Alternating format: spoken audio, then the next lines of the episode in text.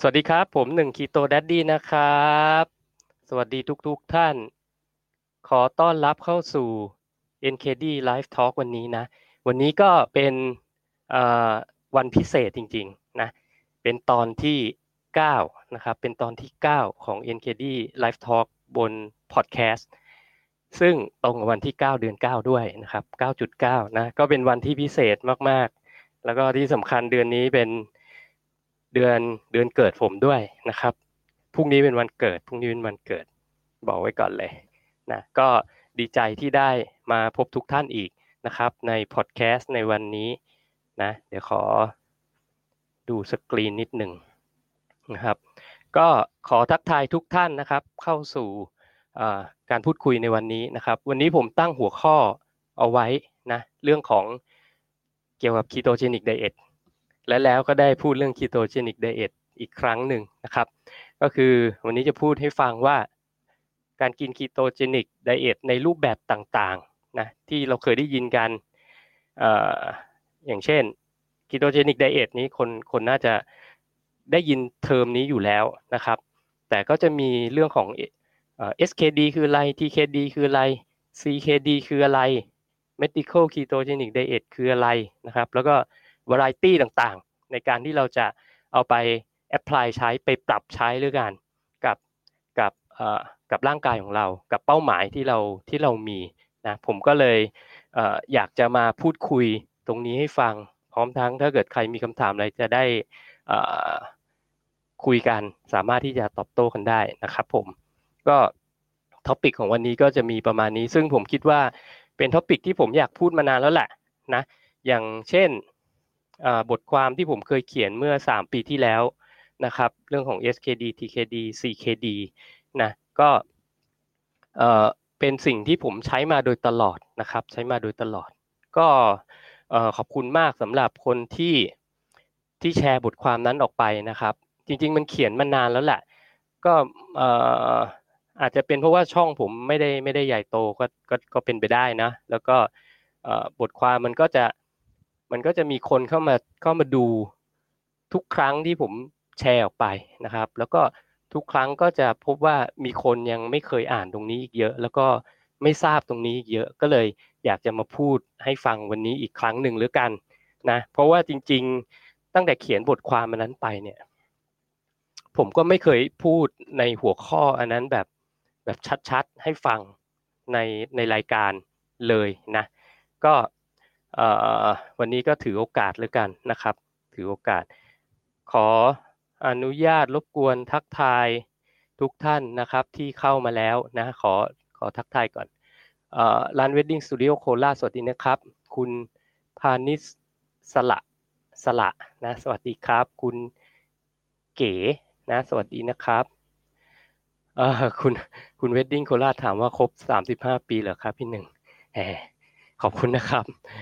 หมอเอกสวัสดีครับ อ๋อ เดี๋ยวมาฟังย้อนหลังนะ ต้องไปคิดตังก่อน ช่วงนี้เป็นอาเสี่ยอยู่นะมาฟังย้อนหลังนะครับ โอเค จากทางพอร์ตบีน คุณแมนดี้จากจากฮ่องกงสวัสดีครับ คุณเนตตี้สวัสดีค่ะ คุณเอ่อโออ่านยากนะเนี่ย H U A K U B สวัสดีนะครับ วัสดีครับ ช่วยแชร์ให้ด้วยเนาะโอ้ขอบคุณมากขอบคุณมากนะครับ ก็มาเริ่มกันเลยแล้วกันนะอันดับแรกเลยที่อยากจะจะจะคุยให้ฟังก็คือ ketogenic diet มันมันมีมานานแล้วนะครับ มันมีมานานแล้ว คนที่สนใจเรื่องพวกนี้ แล้วก็ฟังข้อมูลตรงนี้อยู่ก็น่าจะทราบกันอยู่นะ ผมก็พูดสั้นๆเลยกันนะครับ พูดสั้นๆ ว่ามันมีมานานแล้วมีมาเป็นร้อยร้อยปีนะเป็นร้อยปีแล้วกัน ผมว่าน่าจะร้อยปีแหละ น่าจะร้อยปีที่แล้วที่เขาเอามาใช้ในเรื่องของรักษาผู้ป่วยที่เป็นอิปเลปซีหรือลมชักนะลมชัก ซึ่งเขาเขาพบว่าอาการลมชักเนี่ยมันเป็นอาการที่เกี่ยวกับเรื่องของสมองนะครับ แล้วถ้าปรับโภชนาการให้มากินรูปแบบเนี้ยคีโตเจนิกไดเอทเนี่ย จะทำให้สมองเนี่ยสามารถใช้ไขมันเป็นพลังงานได้ โดยที่ไม่ต้องอาศัยน้ำตาล แต่ก็ต้องบอกว่าสมองเราเนี่ยประมาณ 15%นะประมาณนั้นบวกลบ ยังก็ต้องใช้กูโคสอยู่นะครับ ก็ต้องใช้กูโคสอยู่ แต่ร่างกายของเราเนี่ยมัน Amazing มากนะครับ มันสามารถที่จะที่จะสร้างกูโคสขึ้นมาเองได้ จากจากสิ่งที่มีทรัพยากรที่มีเขาเรียกกูโคเนโอเจเนซิสนะเพราะนั้น ไม่ต้องกลัวว่าถ้าไม่ได้กินคาร์โบไฮเดรตเนี่ยเราจะไม่มีกูโคสนะครับยังไงร่างกายมันก็ต้องสร้างมาเพื่อเลี้ยงสมองส่วนนั้นอยู่ดีนะเพราะนั้นการที่ผู้ป่วยเนี่ยสามารถที่จะสร้างคีโตนออกมาในในกระแสเลือด แล้วก็สมองสามารถที่จะนำไปใช้ได้เนี่ยเขาก็พบว่าผู้ป่วยที่เป็นลมชักเนี่ยก็บรรเทาอาการนะครับ อาจจะความถี่ในการชักอาจจะไม่ไม่ถี่นะครับ อาจจะยืดยาวไปได้นะครับทำให้ คุณคุณภาพชีวิตเนี่ยดีมากขึ้นนะอันนั้นก็คือตั้งแต่แรก ๆที่เขาใช้แล้วก็มันก็มีการ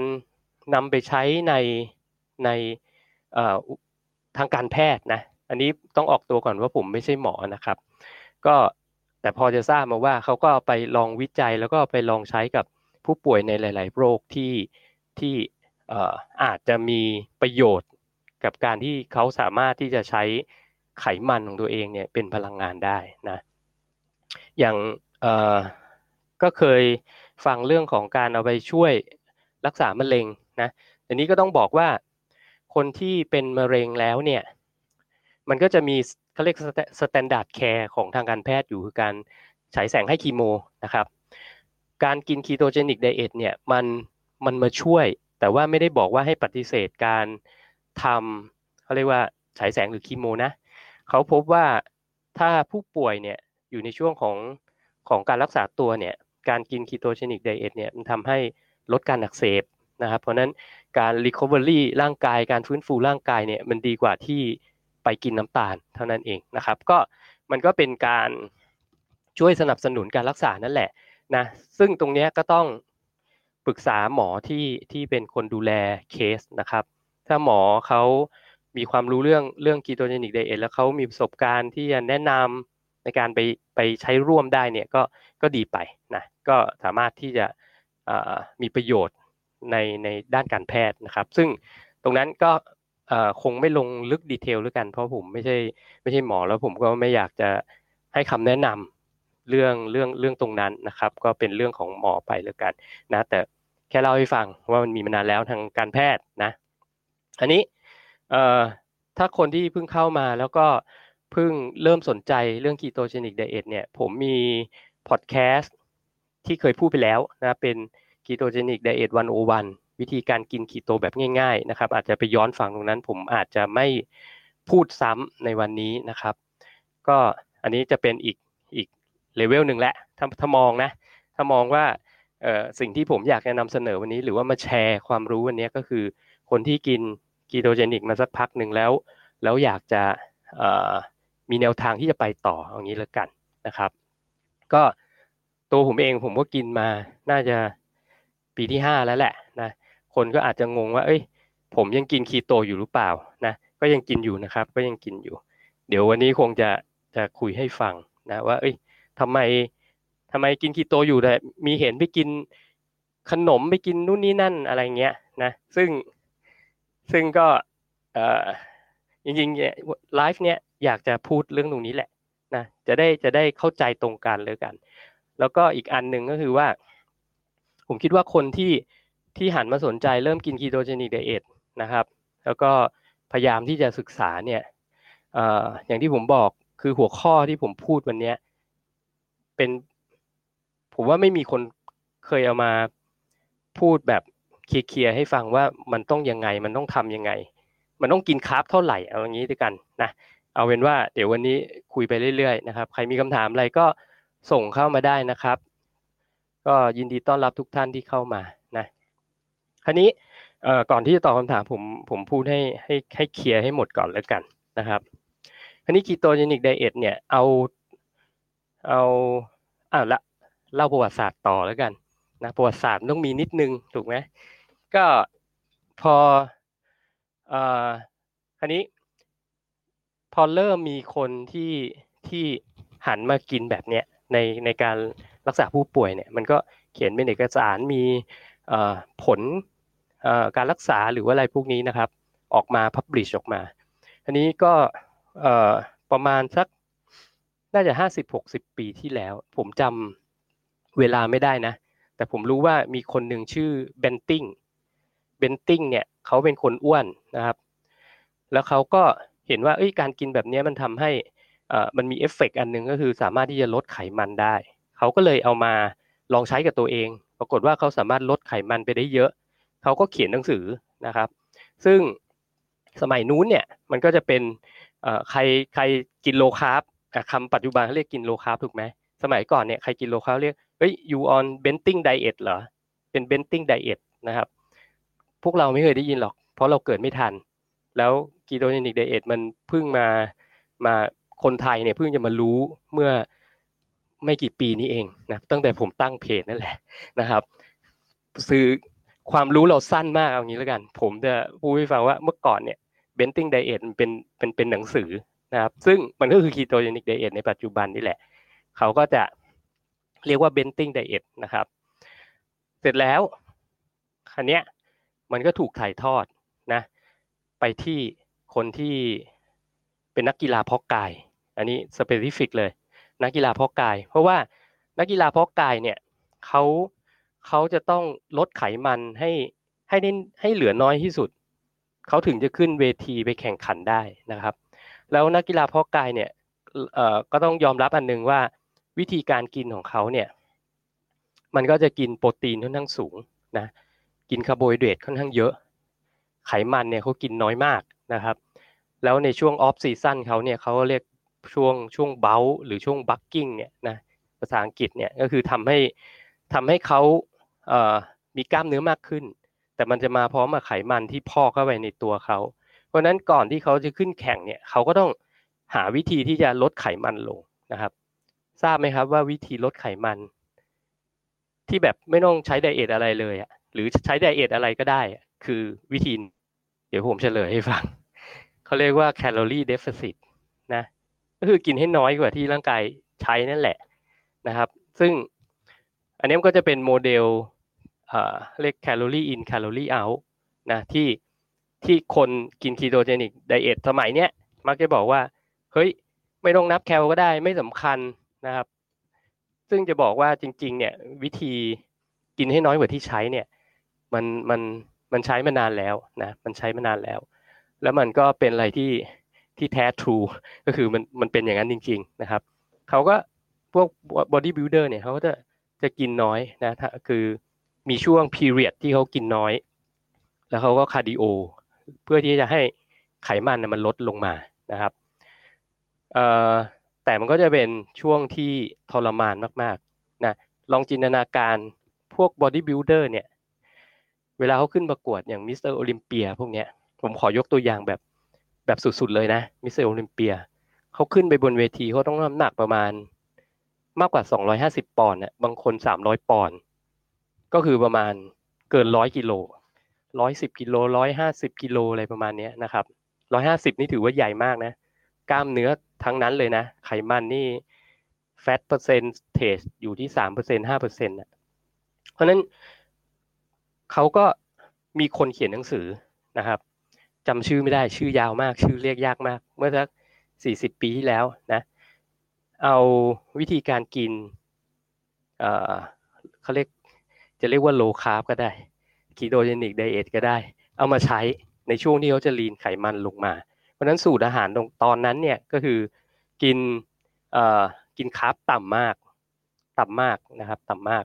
ต่ำมากของเขานี่ก็ยังสูงกว่าที่เราเข้าใจนะ เอาเป็นว่าเขาให้กิน carb ต่ำๆนะครับ แล้วก็ deficit ก็ยัง deficit อยู่นะ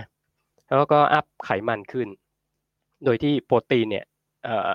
จะอยู่ประมาณเดิมๆนะครับ หรืออาจจะมากกว่าเดิมนิดหน่อยทำให้เขาสามารถลีนไปได้ แล้วก็เอาไปใช้ในการแข่งขันนะ ก็จะมีมีสูตรนั้นเนี่ยเกิดขึ้นในกีฬาเพาะกายนะครับ จนถึงปัจจุบันเนี้ยก็ยังมีนะ ก็ยังมีเขาเรียก depletion phase นะครับ depletion phase คือซึ่งเขาจะงดกินคาร์บไปเลยนะประมาณสักก่อนแข่งสองอาทิตย์นะครับงดกินคาร์บไปประมาณสามวันสี่วันแค่นั้นเองนะสามวันสี่วัน แต่อย่างที่บอกคาร์บต่ำของเขาเนี่ยก็ยัง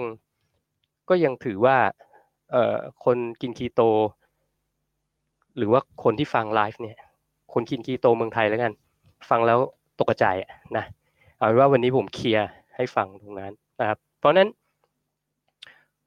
หลักการกินนะการนับแคลอรี่ หรือว่าการที่จะกำหนดสัดส่วนโภชนาการว่าอะอย่าง ketogenic diet เนี่ยกิน carb ห้าเปอร์เซ็นกินโปรตีนสิบห้าถึงยี่สิบห้าเปอร์เซ็นไขมันก็อาจจะ range ประมาณหกสิบห้าถึงแปดสิบเปอร์เซ็นอะไรพวกเนี้ย เพราะนั้นไอ้เปอร์เซ็นต์เปอร์เซ็นต์พวกเนี้ยมันก็คือมาจากโครงสร้างของการนับแคลอรี่นั่นแหละ จากพวกนักเพาะกายนั่นแหละ กับนักกำหนดอาหารก็คือนักโภชนากรนะครับ เพราะนั้นอันนึงที่อยากจะจะคุยให้ฟังคือว่าเฮ้ยถ้าเกิดมาแบบว่า อยากกินคีโตแต่ไม่อยากนับแคลได้ไหมจริงมันก็ได้นะ คือคนเรามันก็ไม่จำเป็นต้องนับถูกปะแต่ถ้าเรามีเบสิกความรู้เรื่องตรงนี้ในการที่จะกะปริมาณได้เนี่ยว่าสารอาหารในสิ่งที่เราทานเข้าไปในแต่ละวันคืออะไรเนี่ย มันจะทำให้เราแม่นยำมากขึ้นในการกำหนดอาหารของตัวเราเองนะครับ ไม่ใช่บอกว่ามันจำเป็นนะ แต่มันดีกว่า ถ้าเรารู้นะครับ เพราะถ้าไม่รู้มันก็คือมันมันมันจะยากมากในการที่เราจะทราบว่าต้องกินอะไร ถูกไหมทราบว่าต้องกินอะไรคราวนี้คือถ้าไม่ทราบจริง ๆ เนี่ย ผมก็เห็นใน community ของของเราเนี่ยในเมืองไทยเนี่ย ก็จะแบบจะกินในนี้ได้ไหมไม่รู้อะก็ก็ถามเข้ามาอะไรแบบเนี้ยนะครับ ก็ถามเข้ามาในในโพสต์บ้างในในกลุ่มต่างๆ บ้างนะครับ ถามทุกวันแหละนะคราวนี้มันมันก็จะยากลำบากแล้ว จะกินอะไรก็ถาม จะกินอะไรก็ถาม มันมันจะดีกว่าไหม ถ้าเราศึกษาแล้วหาคำตอบได้ด้วยตัวเองนะครับ ซึ่งผมสนับสนุนให้ให้ให้เรียนรู้แบบนี้ดีกว่า นะคือถามมันไม่ผิดนะถามได้ถามได้นะครับ แต่ถ้าเรารู้เองได้เนี่ยมันมันสะดวกกว่าเท่านั้นเองนะสิ่งที่ผมอยากจะสื่อนะ ก็เเดี๋ยวอาจจะคุยให้ฟัง หรือถ้าใครมีคำถามเดี๋ยวจะบอกว่าจะรู้ได้ยังไง จะเรียนรู้ตรงนั้นได้ยังไงด้วยตัวเองนะครับอันนี้โอเคอันนี้พอพอมาถึงจุดที่ว่า เอ้ย ข้อมูลในปัจจุบันเนี่ยมัน ค่อนข้างเยอะแหละมันเริ่มมีการกำหนดอาหารกำหนดเปอร์เซ็นต์ของการกินคาร์โบไฮเดรตโปรตีนไขมันขึ้นมาปุ๊บเนี่ยคำว่า low carb เนี่ยเขา define กันยังไงเขาเขาระบุกันว่ายังไงนะครับคำว่า low carb ของของนักโภชนากร ก็คือการกินคาร์โบไฮเดรตเอ่อ percentage เนี่ยที่เป็นแคลอรี่เนี่ย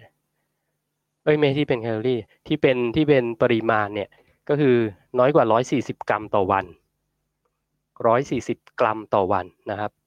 บางตำราเขาพูด 100 กรัม 140 กรัม พวกเนี้ย100 กรัม 140 กรัม เขาถือว่าเป็นโลคาร์บเพราะนั้นพวกนักพอกกายอย่างที่ผมเรียนตอนแรกแหละ พวกนั้นเขากินยิ่งคนตัวใหญ่ๆนะเออเขากินเป็นพันกรัมต่อวันนะครับ กิโลหนึ่งอะ ของคาร์โบไฮเดรตไม่ใช่ของพันกรัมต่อวันเนี่ยเท่ากับข้าวหลายไหเลยแหละเยอะมากนะครับ เยอะมากอะไม่ใช่ไม่ใช่ ไม่ใช่ข้าวหนึ่งกิโลนะมากกว่าหนึ่งกิโลแน่นอนนะครับ เพราะว่าข้าวหนึ่งข้าวหนึ่งร้อยกรัม หรือหนึ่งขีดเนี่ยข้าวหนึ่งขีดเนี่ยมีคาร์โบไฮเดรตเท่าไหร่ใครทราบอ่าก็ประมาณแล้วแต่ชนิดของข้าวนะ ก็ประมาณยี่สิบห้ายี่สิบเจ็ดกรัมอะไรประมาณนี้หรือบางทีก็ยี่สิบกรัมนะครับ เพราะนั้นการจะกินให้ได้พันกรัมเนี่ย กินกี่ขีดอะคูณเข้าไปนะครับ ก็เยอะมากนะครับ เพราะฉะนั้นอันนี้ก็คือการที่เขา define ว่า low carb คืออะไรนะ low carb คืออะไร ketogenic diet เนี่ยกินห้าเปอร์เซ็นถูกไหมหรือบางคนเขาก็ทำพูดให้มันง่ายคือ net carb ยี่สิบกรัม net carb ก็คือไฟเบอร์ลบเอ่อ total carb ลบไฟเบอร์ก็เป็น net carb อ่าถ้าเกิดใครไม่เคยนับแคลอรี่พูดถึงนี้ก็เริ่มงงแล้ว ถ้าให้ง่ายอยู่นั้นเขาก็บอกว่าอะกินอะไรก็ได้จะเน็ตคาร์บจะไฟเบอร์ก็ได้ แต่ห้ามเกินห้าสิบกรัม ก็มีบางคนก็พูดแบบนี้นะครับ ก็อันนี้ก็แล้วแต่ว่าเออเขาเขาให้สูตรยังไงมานะมันก็เป็นสูตรอะถูกปะ่ะอันนี้พอมันเป็นสูตรมาอย่างเงี้ย อย่างเนี้ยมีคุณแมนดี้บอกว่าพี่หนึ่งหนูไม่เคยนับเขาเลยค่ะ ต้องต้องโหลดแอปใช่ไหมคะอย่างที่บอกก็คือว่า เอาไม่รู้ก็ได้ แต่ถ้าเรากินแบบเนี้ยแล้วเรา เรา happy กับสิ่งที่เรามีเราก็กินไปนะครับ คือถ้าจะโหลดแอปมาหรือว่าไปเรียนรู้เรื่องสารอาหารเนี่ยมันก็เป็น choice ของของแต่ละท่านของแต่ละบุคคล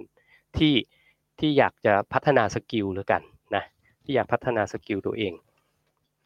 เอ่อแต่วันนี้ผมก็จะมาพูด general แล้วกันนะว่า ว่าโดยทั่วไปเนี่ยเขา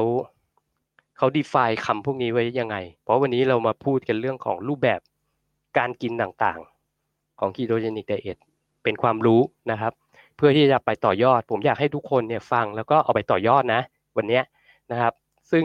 จะต่อยอดยังไงเนี่ยขึ้นอยู่กับออปชันของแต่ละท่านเลยนะว่าจะไปศึกษาเองเพิ่มเติมจะไปยังไงเพิ่มเติม หรือว่าเฮ้ยเอาตรงที่ผมพูดเนี่ยไปพัฒนาหรือว่าไปใช้ อันนี้ฟิลฟรีก็คือยินดีมากนะครับ ถึงเป็นไลฟ์อันนี้นะทีนี้เอ่อ อันนี้คือประวัติศาสตร์นะครับ อันนี้คือประวัติศาสตร์ อันที่ผมอันต่อไปที่ผมอยากจะพูดก็คือว่า พูดถึง ketogenic diet หรือ low carb ก็แล้วแต่เนี่ยนะจุดประสงค์อันหนึ่งที่ที่ดีกับร่างกายเนี่ยก็คือเราสามารถที่จะใช้ไขมันเป็นพลังงานได้นะครับ ซึ่งต้องบอกว่าร่างกายมนุษย์ทุกคนเนี่ยเกิดมา มันใช้ไขมันเป็นพลังงานได้อยู่แล้ว นะมันอยู่ใน DNA เรามันอยู่ในจีนของเรา มันอยู่ในร่างกายของเรานะครับ เพียงแต่ว่าด้วยพฤติกรรมการกินนะอุตสาหกรรมอาหารในปัจจุบันเราอะมันทำให้เราร่างกายเราลืมตรงนั้นไป ลืมตรงนั้นไป ลืมจนในชนิดที่ว่า เอาเป็นว่าทำให้สุขภาพแย่ลงง่ายกว่าคนในอดีตนะอันนี้เป็นเป็นเรื่องที่ผมคิดว่า การหันมาทำให้ร่างกายเนี่ยเรียนรู้การใช้ไขมันเป็นพลังงานเป็นเนี่ยเป็นสิ่ง ผมคิดว่าเป็นสิ่งสำคัญแหละ สิ่งสำคัญแล้วก็จำเป็นสำหรับคนในยุคนี้นะครับ ก็อันนี้ก็เป็นเป็นประโยชน์อันนึงถูกไหมของการกิน ketogenic diet การกิน low carb นะครับ คงไม่พูดถึง technical detail แล้วว่าเฮ้ยมันทำให้เกิดคีโตนในกระแสเลือดคีโตนมีกี่แบบ อะไรเงี้ยนะเอาเป็นว่าคือพอร่างกายเราใช้ไขมันเป็นพลังงานเป็นเนี่ย โดยเฉพาะสมองเราเนี่ยก็คือเราสามารถที่จะเขาเรียกคีโต adaptation สามารถที่จะปรับตัวมาใช้ไขมันเป็นพลังงานได้นะครับ อันนี้ก็คือประโยชน์หลักๆเลยนะของการที่ฝึกร่างกายให้กินโลคาร์บเป็นนะครับ การฝึกร่างกายให้เป็นกินโลคาร์บเป็น ซึ่งอันนี้คงไม่มีใคร มีคำถามนะ เพราะว่าน่าจะชัดเจนในตัวของมันเองนะครับทีนี้อันดับต่อไปเอ่อการกิน low carb หรือหรือ ketogenic diet ผมใช้คำว่าคีโตแล้วกัน วันนี้เราเรา target คีโตเลยแล้วกันนะการกิน ketogenic diet เนี่ยที่เป็นมาตรฐานเอาเป็นมาตรฐานนะ SKD อ่าเราพูด SKD ก่อนแล้วกัน standard ketogenic diet ก็คือเอ่อกินคาร์โบไฮเดรตห้าเปอร์เซ็นต์ถูกไหมห้าเปอร์เซ็นต์หรือ net carb ยี่สิบกรัมต่อวัน หรือ total carb ห้าสิบกรัมต่อวันนะครับ โปรตีนเนี่ยกินปานกลางเขาเรียก moderate protein โปรตีนกินปานกลาง ปานกลาง ถ้านับเป็นเปอร์เซ็นต์อีกแหละสิบห้าเปอร์เซ็นต์ถึงยี่สิบห้าเปอร์เซ็นต์แล้วแต่นะครับ ส่วนที่เหลือ ก็คือไขมันนะมันก็จะครบร้อยเปอร์เซ็นต์พอดีนะครับ เพราะนั้นไขมันก็จะมีสัดส่วนที่ที่สูงกว่าในในมุมของแคลอรี่นะในมุมของแคลอรี่ก็จะสูงกว่า แต่ในมุมของปริมาณอาจจะไม่สูงกว่าถูกไหมเพราะเรารู้ว่าไขมันหนึ่งกรัมมาให้พลังงาน 9 กิโลแคลอรี่ ถ้าเทียบกับคาร์โบไฮเดรตและโปรตีน อย่างละหนึ่งกรัมของคาร์โบไฮเดรตกับโปรตีนคือ 4 กิโลแคลอรี่ เพราะฉะนั้นจะเห็นว่า เฮ้ยไขมันหนึ่งกรัมเท่ากันเนี่ยให้พลังงานมากกว่าสองเท่าสองเท่าสองเท่ากว่าด้วยซ้ำนะเพราะนั้นมันกินนิดเดียวมันก็มีพลังงานเยอะ ถ้าถ้าร่างกายเรายิ่งใช้ไขมันได้เนี่ย มันก็เหมือนว่าเรากินน้อยลงอยู่ดีนะครับ กินน้อยลงอยู่ดี มันก็เป็นการปรับร่างกายตัวเอง เพราะนั้นจะเห็นว่าคนที่เริ่มจะคีโตอะแดปนะ ก็จะส่วนใหญ่ก็จะบอกว่าให้หิวน้อยลงเอ่อไม่จำเป็นต้องกินอาหาร เยอะขึ้นเหมือนแต่ก่อน ก็แง่แหละ เพราะใช้ไขมันเป็น แล้วที่สำคัญเนี่ยไขมันมันมีสต็อกอยู่ในร่างกายแต่ละคนเยอะอยู่แล้วนะครับ พอมันเริ่มจะใช้ไขมันเป็นมันก็เริ่มกินของเก่าไปเรื่อยๆ มันก็ไม่หิวนะเป็นเรื่องปกติธรรมชาตินะครับ ซึ่งต่างจากคนที่ร่างกายเขาอาจจะใช้ไขมันไม่เก่งนะพอใช้ไขมันไม่เก่งเนี่ย แล้วเขาติดน้ำตาลเนี่ย พอ energy เขาเริ่มเริ่มต่ำเนี่ย สมองมันก็จะ ทริกเกอร์บางอย่าง บอกว่าให้ไปกินเพิ่มนะแต่ของเราเนี่ยมันจะมันจะต่างกันนะครับ มันก็จะดีกว่าตรงนั้นนะอันนี้พออันนั้นก็คือ standard ketogenic diet ที่ทุกคนรับทราบนะครับที่ทุกคนรับทราบ แต่ไม่รู้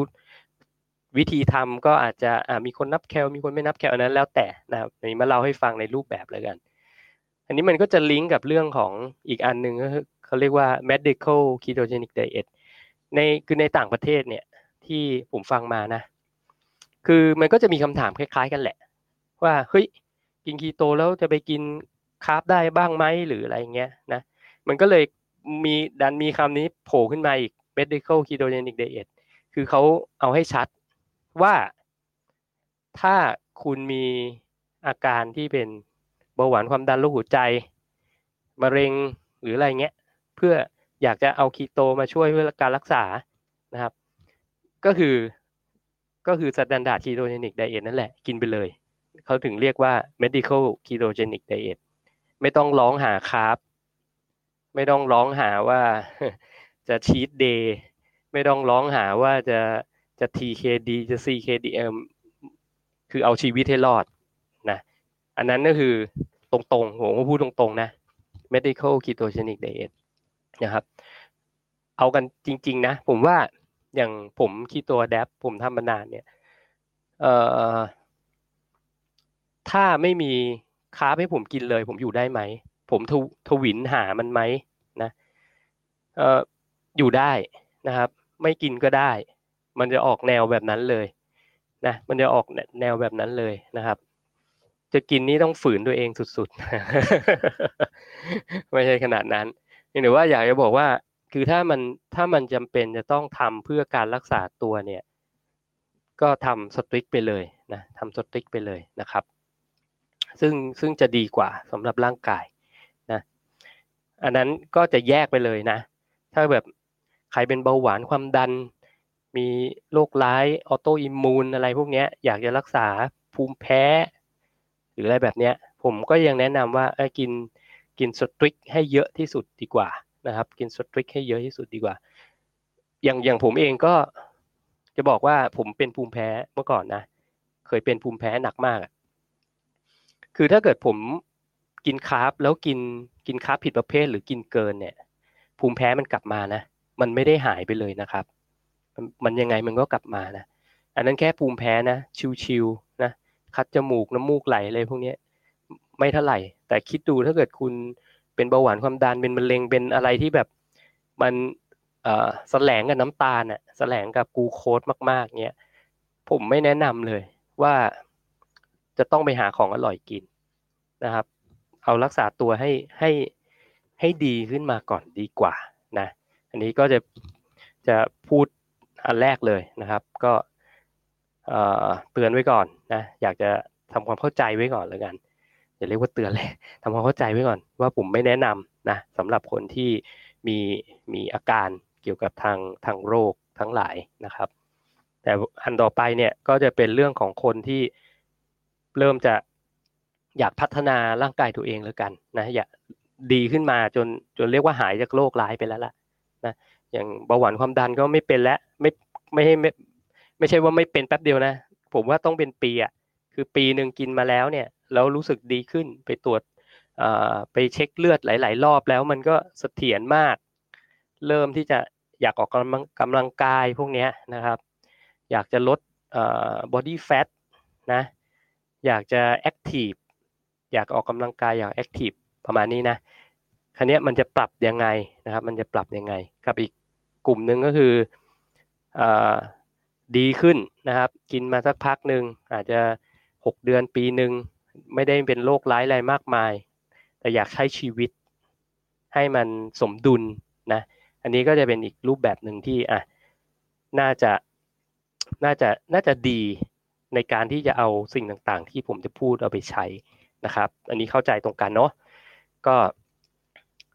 เอ่อก่อนที่จะพูดอันดับต่อไปเดี๋ยวขอทักทายก่อนแล้วกันเนาะมาแล้ว คุณเต้สวัสดีครับ คุณนัทนัฐกิจนะครับ บอกว่ามารอฟังเรื่องการยก weight แบบไร้แป้งต้องมีแป้งโอเค เดี๋ยวคุย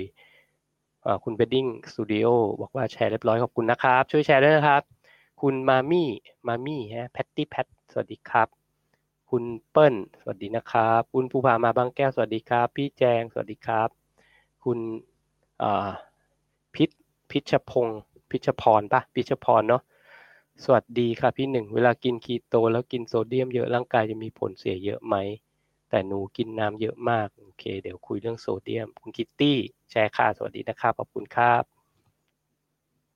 อ่าคุณคิตตี้คิตตี้อิสมีมาสองทางเลย สวัสดีนะครับ โอเค ต่อ เคลียร์ประเด็นเรื่องแรกนะ standard ketogenic diet medical ketogenic diet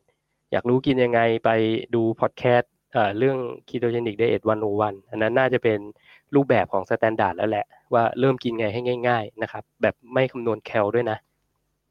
คือถ้าแบบคำนวณแคลเนี่ยมันยาวนะอาจจะต้องเวิร์กช็อปอะเพราะว่าผมเคยเปิดเวิร์กช็อปแล้วก็อธิบายละเอียดเลยนะจับมือใช้แอปกันเลยแหละอันนั้นนี่ยุครุ่นนั้นเนี่ยสามปีที่แล้วไม่รู้อยู่ในนี้กันบ้างหรือเปล่านะแชร์มาหน่อยแล้วกัน รุ่นนั้นเนี่ยรุ่นยุคบุกเบิกเลยแหละนะครับยุคบุกยุคบุกเบิกบุกเบิกเลยกินคีโตแรก ๆ ก็จับคำนวณแคลหมดเลยนะครับ ก็ว่าจะเปิดเวิร์กช็อปคำนวณแคลอีกสักรอบหนึ่งนะหรืออาจจะคือไม่ไม่เชิงคำนวณแคลหรอกคือพูดหลักการให้ฟังแล้วก็สอนวิธีการที่จะเเรียนรู้เรื่องพวกนี้นะทางลัดอะทางลัดว่าจะเรียนรู้ยังไงให้ให้ลัด เพราะผมอะ เรียนรู้จากการรู้เอง จากการฟัง YouTube นะก็คงเคยฟังผมแล้วแหละว่าตอนช่วงแรกที่ผมทำเนี่ย ผมดู YouTube เนี่ย ที่เกี่ยวกับคีโตเจนิกไดเอทของต่างประเทศนะ ตอนนั้นไม่มีหรอกของไทยอะฟังเยอะมากห้าร้อยคลิปพันคลิปได้มั้ง ฟังทั้งวันทั้งคืนเลย เป็นเดือนน่ะนะครับ จนรู้จักหมดอะทุกคนเลยที่ที่เป็น godfather ของ ketogenic diet ต่างประเทศนะ ซึ่งทุกวันนี้ก็ยังตามพวกนั้นอยู่นะครับ มันก็จะมีเขาเรียกว่า research มีอะไรใหม่ ๆ ออกมา แล้วก็ความรู้ก็เปลี่ยนแปลงไปเรื่อยนะคือต้องบอกว่าทานวิจัยทางด้านวิทยาศาสตร์เนี่ยมันมันเยอะมากนะครับ แล้วที่สำคัญเนี่ยมันมีทั้งสองข้างด้วยนะ มันมีทั้งสองข้างอ่ายกอย่างเช่น ข้างที่บอกว่าคีโตเจนิกไดเอทดี กับข้างที่บอกว่าไม่ดี แล้วมีงานวิจัยทั้งคู่เลย ตอนนี้จะเชื่อใครนะครับ ผมอะเชื่อตัวเอง เชื่อจากการทดสอบกับตัวเอง เชื่อจากการทำด้วยตัวเอง โดยเอาหลักการของทุกอย่างที่ฟังมาเอามาใช้นะครับ ก็บทสรุปนั้นก็น่าจะอยู่ในไลฟ์นี้แหละ ถ้าฟังไปเรื่อยๆนะครับ โดยที่คุณไม่ต้องไปไปหาเองนะ คราวนี้อันหนึ่งที่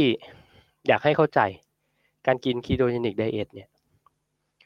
มันก็คือการเอา food group อันหนึ่งออกไป คือคาร์โบไฮเดรตคือคุณคุณดึงคาร์โบไฮเดรตออกไปจากจากชีวิตคุณให้มากที่สุดเนี่ย มันก็คือคีโตแหละถูกปะมันเขาเรียกว่า ตัวแปรที่สำคัญก็คือคาร์โบไฮเดรตนี่แหละ การที่ คุณจะบอกว่าคุณกินคีโตมาสักพักหนึ่งแล้วคุณอยากใช้พลังงานได้ทั้งสองอย่าง metabolism flexibility คุณจะดึงคาร์โบไฮเดรตกลับเข้ามาใช้ในชีวิตยังไงนะคุณอยากสร้างกล้ามอย่างคำถามคุณนัทเมื่อกี้อยากสร้างสร้างกล้ามต้องกินแป้งไหม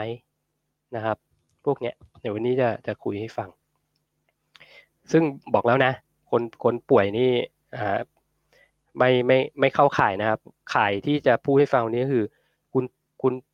ปรับตัวเองมาได้แล้วนะคุณผ่านคีโตฟลูมาแล้ว คุณสามารถที่จะใช้ไขมันเป็นพลังงานได้ในร่างกาย สมองใช้คีโตนได้นะครับ แล้วก็เริ่มที่จะมีเฮ้ย body composition หรือรูปร่างที่เปลี่ยนไปไขมันลดนะครับ น้ำหนักลดแต่ก็ไม่จริง ๆ ไม่อยากพูดเรื่องน้ำหนักอะไรนะ แต่มันมันมันเป็น fact อันหนึ่งอะพอไขมันลดน้ำหนักก็ลดนะครับ สักพักหนึ่งแล้วเนี่ยจะจะไปต่อกันยังไงนะ อันนี้มันเริ่มกันเรื่องของ TKD กับ CKD นะครับ TKD กับ CKD คืออะไร อันนี้ประวัติศาสตร์ก่อนแล้วกัน ประวัติศาสตร์มันก็คือว่าเอาอย่างที่บอกว่าศัพท์พวกเนี้ยมันมาจากพวกนักเพาะกายทั้งนั้นแหละ นักเพาะกายทั้งนั้นเลยนะครับ ก่อนที่จะเป็น TKD CKD ketogenic diet เนี่ยอย่างที่บอกว่ามันมีคนเขียนหนังสือใช่ไหมแล้วก็มีมีหนังสือเล่มหนึ่งเขาเรียก carb backloading นะ carb backloading ก็คือการที่พวกนักเพาะกายเนี่ยเขาไม่กินคาร์โบไฮเดรตเลย เป็นระยะเวลา 10 วันนะครับ แล้วก็กินคาร์โบไฮเดรตกลับเข้าไปวันหนึ่งโดยโดยที่ 10 วันนะเขาก็แล้วแต่นะ ถ้าเขาอยากจะ lean เนี่ยอยากลดไขมัน เขาก็ต้องแคลอรี่เดฟเฟ i ก็คือกินให้น้อยกว่าที่ร่างกายต้องการยกอย่างเช่น เขาต้องกิน 3,000 กิโลแคลอรี่ต่อวันเนี่ยก็อาจจะกิน 2,800 2,700 2,500นะแล้วแต่ว่าเขาอยากรีบลดแค่ไหนนะแล้วก็พอวันที่ 10เนี่ยเขาก็อาจจะกินคาร์บกลับเข้าไปสิ่งที่เกิดขึ้นคือ วันที่ 12เนี่ยเขาลีนลงมาเลยเขาลีนลงมาเลยแบบว่า แบบว่าลีนอะนะคือ พวกคือพวกเทคนิคพวกนี้เขาใช้เพื่อการลีนนะเพื่อการที่จะแบบเอ้ยเห็นเส้นเลือดปูดโปนเอ่อเห็นหนังเนี่ยติดกับกล้ามเนื้อเลยพวกเนี้ยเนี่ยก็จะเป็นเทคนิคที่เขาใช้นะครับ อันนี้เอ่อพอมันมี ketogenic diet เกิดขึ้นเนี่ยคนที่ define ว่า TKD CKD เนี่ยก็คือกลุ่มที่อยู่ใน Reddit นะครับ กลุ่มที่ชื่อว่า Ketogen Ketogen นะครับเขาก็เป็นกลุ่ม แรกที่เอา ketogenic diet มาเพื่อเพื่อการพัฒนาร่างกายหรือเป็นนักเพาะกายนะครับ ผมก็ไปไปแปลบทความมาจากเขานั่นแหละนะ TKD CKD ลองเซิร์ชดูก็ได้นะครับคีโตเกนแต่ก็อันนี้ก็ต้องขอออกเขาเรียกว่าบ่นนิดนึงเนาะคือ Ketogains หลังๆ มันก็ออกแนว commercial นะครับเขาก็ไม่ได้ออกเป็นบทความอะไรเยอะอ่อถ้าอยากเรียนรู้กับเขาก็ต้องสมัครนะสมาชิก เดือนละประมาณ 200 เหรียญ300 เหรียญอะไรเงี้ยนะครับ ข้อมูลมันก็เลยขาดขาดไป ก็อาจจะไปหาอ่านโพสต์เก่าๆใน reddit อะไรอย่างนี้แทนนะแต่ผมแปลไว้หมดแล้วแหละ หลักการก็มีอยู่แค่นั้นนะครับ แล้วก็ไม่คิดว่าจะมีคนเอาไปใช้นะ เอาจริง เพราะว่าถ้าเป็นสายนักพกกายเมืองไทยที่เป็นสายคีโตอะผมว่าไม่มี ถ้าถ้ามียกมือยกมือบอกด้วยแล้วกันนะ จะไปสัมภาษณ์ จะเรียกมาสัมภาษณ์นะครับ ผมว่าไม่มีนะเพราะมันเป็นเขาเรียกว่า มันจะกลายเป็นว่าคนคนนั้นเนี่ยทั้งปีเนี่ยเขาเขาจะกินค่อนข้างจะโลคาร์บเกือบ365วันแหละ แต่เขาจะใช้คาร์โบไฮเดรตเนี่ยมาเป็นมาจุดประกายอะไรบางอย่าง ซึ่งเดี๋ยวเดี๋ยวคงคุยให้ฟัง ถ้าในต่างประเทศเนี่ย คนที่เป็นนักเพาะกายแล้วคีโตจ๋าๆเลยอะ่ะแล้วไม่ใช้ carb เลยด้วยนะ ไม่ไม่ TKD ด้วยไม่ CKD ด้วยก็จะมี Keto Savage นะครับ ซึ่งก็เป็น natural body builder นะได้แชมป์ด้วยนะครับเขาก็มีเขาก็มีคน follow เขาอยู่พอสมควรนะแต่ก็ต้องบอกว่าถ้าเป็นสายนักเพาะกายที่ที่ระดับที่เป็นมิสเตอร์โอลิมเปียพวกเนี้ยหรือไอ FBB Pro พวกเนี้ยแล้วคีโตเนี่ยผมยังไม่เห็นนะ ยกเว้นเดฟพลัมโบ คนเดียวนะครับที่เป็นผ่านเวทีมิสเตอร์โอลิมเปียมานะครับ ซึ่งเขาก็จะใช้ ketogenic diet ในการในการกินของเขานะแล้วเขาก็พูดเรื่อง ketogenic diet ในการใช้ออกกำลังกาย ซึ่งก็จะคล้ายๆกับ TKD CKD นี่แหละ แต่เขาก็ค่อนข้างจะอายุเยอะแล้วเขา retire แล้วเขาคงจะไม่แข่งแล้วอะไรเงี้ยนะครับ เพราะนั้นเขาก็ดาวไซด์ตัวเองมา อย่างเขาสาเคย300ปอนด์ตรงนี้ ตอนนี้เขาเหลือแค่ไม่ถึง200ปอนด์นะครับ ตัวเขาจะประมาณ200มั้งประมาณ200คือคือเขาไม่แข่งแล้วเอางี้ดีกว่านะครับ แต่เขาก็สามารถให้คำแนะนำในเรื่องของการใช้คีโตเจนิกไดเอทในกีฬาเพาะกายได้นะอะอันนี้ประวัติศาสตร์เล็กๆ น้อยๆนะครับ อันนี้กลับมาที่ว่า TKD CKD คืออะไรก่อนแล้วกันเนาะในความเห็นของผมเนี่ย อย่างที่บอก ketogenic diet ก็คือเอาคาร์โบไฮเดรตออกไปถูกไหมแป้งน้ำตาลเอาออกไป มันก็เป็นคีโตแล้วร่างกายก็เริ่มใช้ไขมันเป็นพลังงาน อันนี้ผมมองคาร์โบไฮเดรตคือในส่วนตัวนะ มันคือ supplement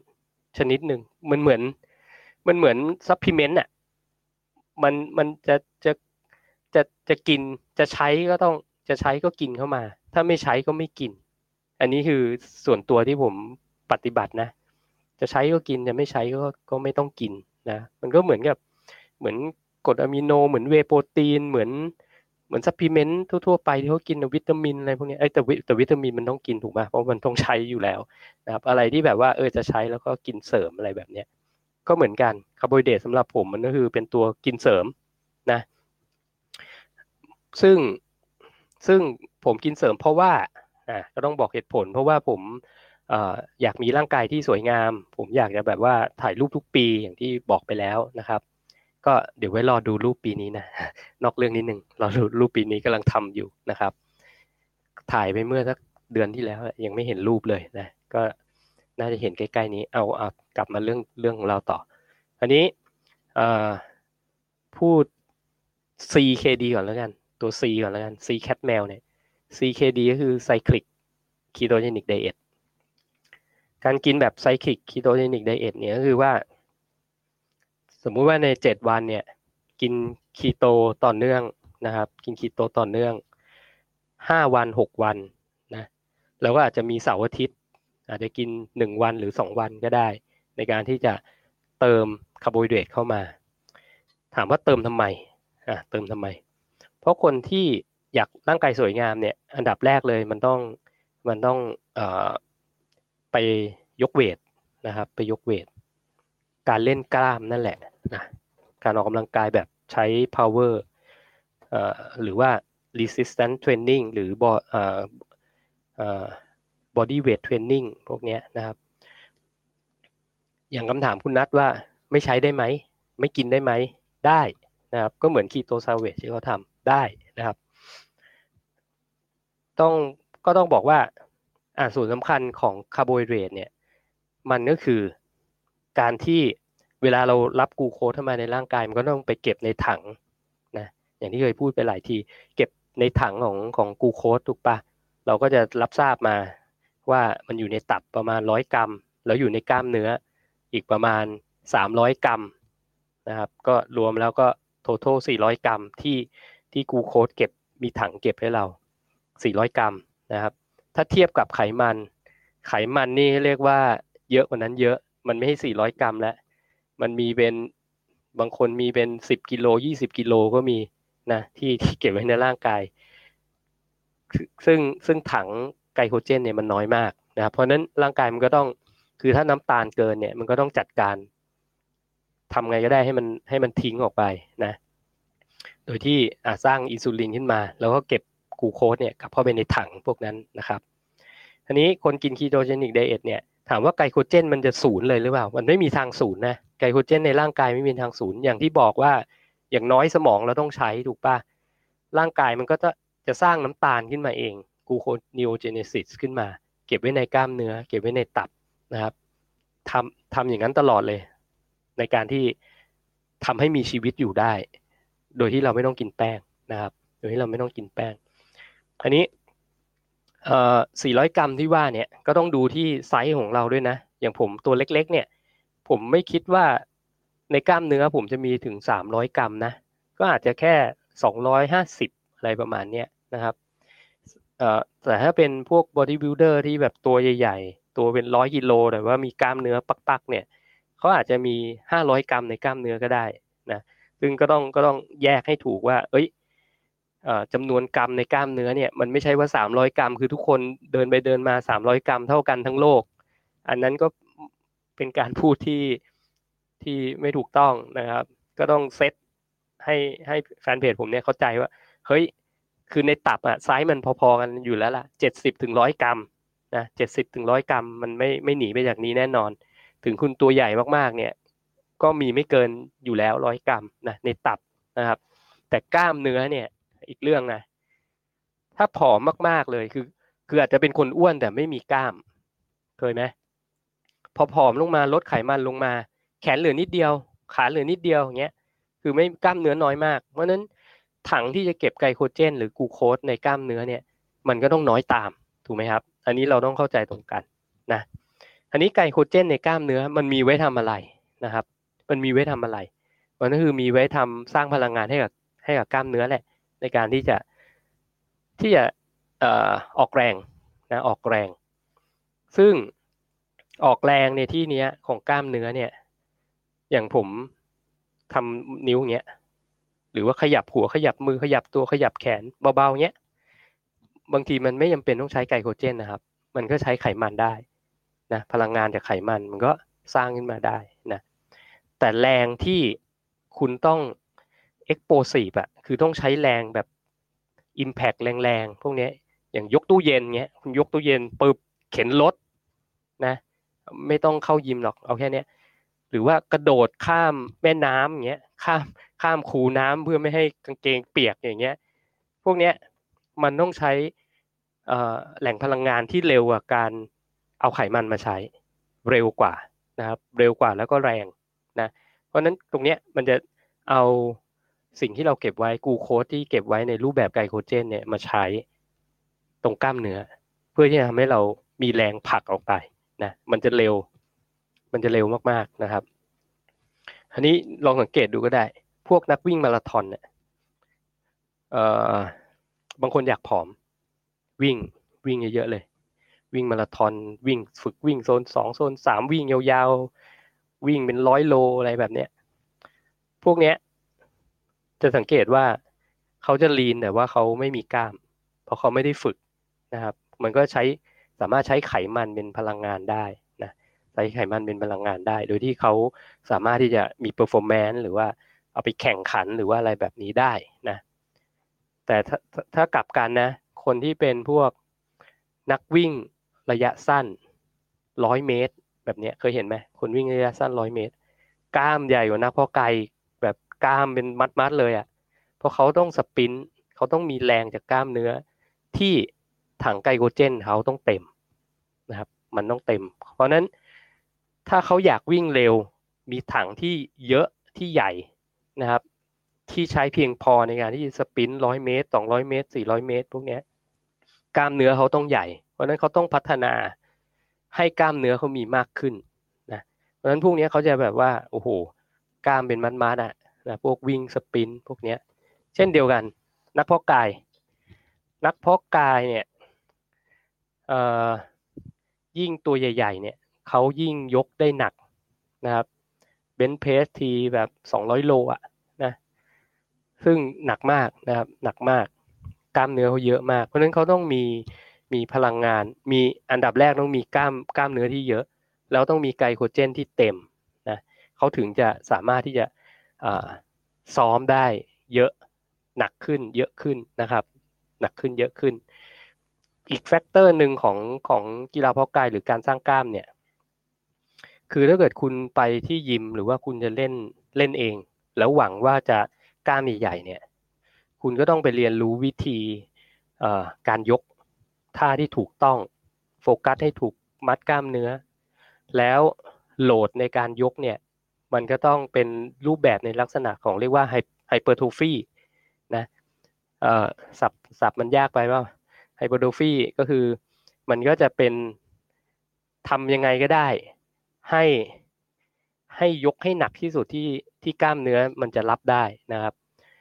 แล้วก็ทำให้กล้ามเนื้อเนี่ยมันฉีกขาด กีฬาเพาะกายคือต้องทำให้กล้ามเนื้อฉีกขาดนะเข้ายิมทุกครั้งมันต้องฉีกขาด มันถึงจะเพิ่มจำนวนมากขึ้นแล้วโตขึ้น นะครับถ้าคุณไปยกแบบเบาๆ ยึกยึกยึกยึกเนี้ยแล้วไม่โดนกล้ามเนื้อเนี่ย แล้วไม่ได้หนักพอเนี่ย คือยกไปทั้งปีสิบปีก็ได้กล้ามเนื้อไม่ขึ้นนะครับ กล้ามเนื้อไม่ขึ้น เพราะนั้นสิ่งที่สำคัญมันมีอยู่สองอย่าง คือไกลโคเจนในกล้ามเนื้อคุณต้องเต็ม อันดับที่สองคุณต้องรู้วิธีการยกแบบ hypertrophy ที่ถูกต้องนะครับ ซึ่งอันนี้ก็เป็นอีก topic หนึ่งคงจะไม่พูดให้ฟังหรอกว่ามันคืออะไรแบบละเอียดนะ เพราะ hypertrophy มันมีเทคนิคแบบ โอ้เป็นร้อยอะในการที่จะทำไงก็ได้พัฒนากล้ามเนื้อให้ใหญ่ขึ้นนะครับยกตัวอย่างสั้นๆแล้วกัน อาจจะเป็นพวกของพีระมิด เป็นเพื่อเป็นเรื่องของเฮฟวี่เซตพวกนี้นะครับเฮฟวี่เซตและดรอปเซต หรือว่าหลังๆมีการ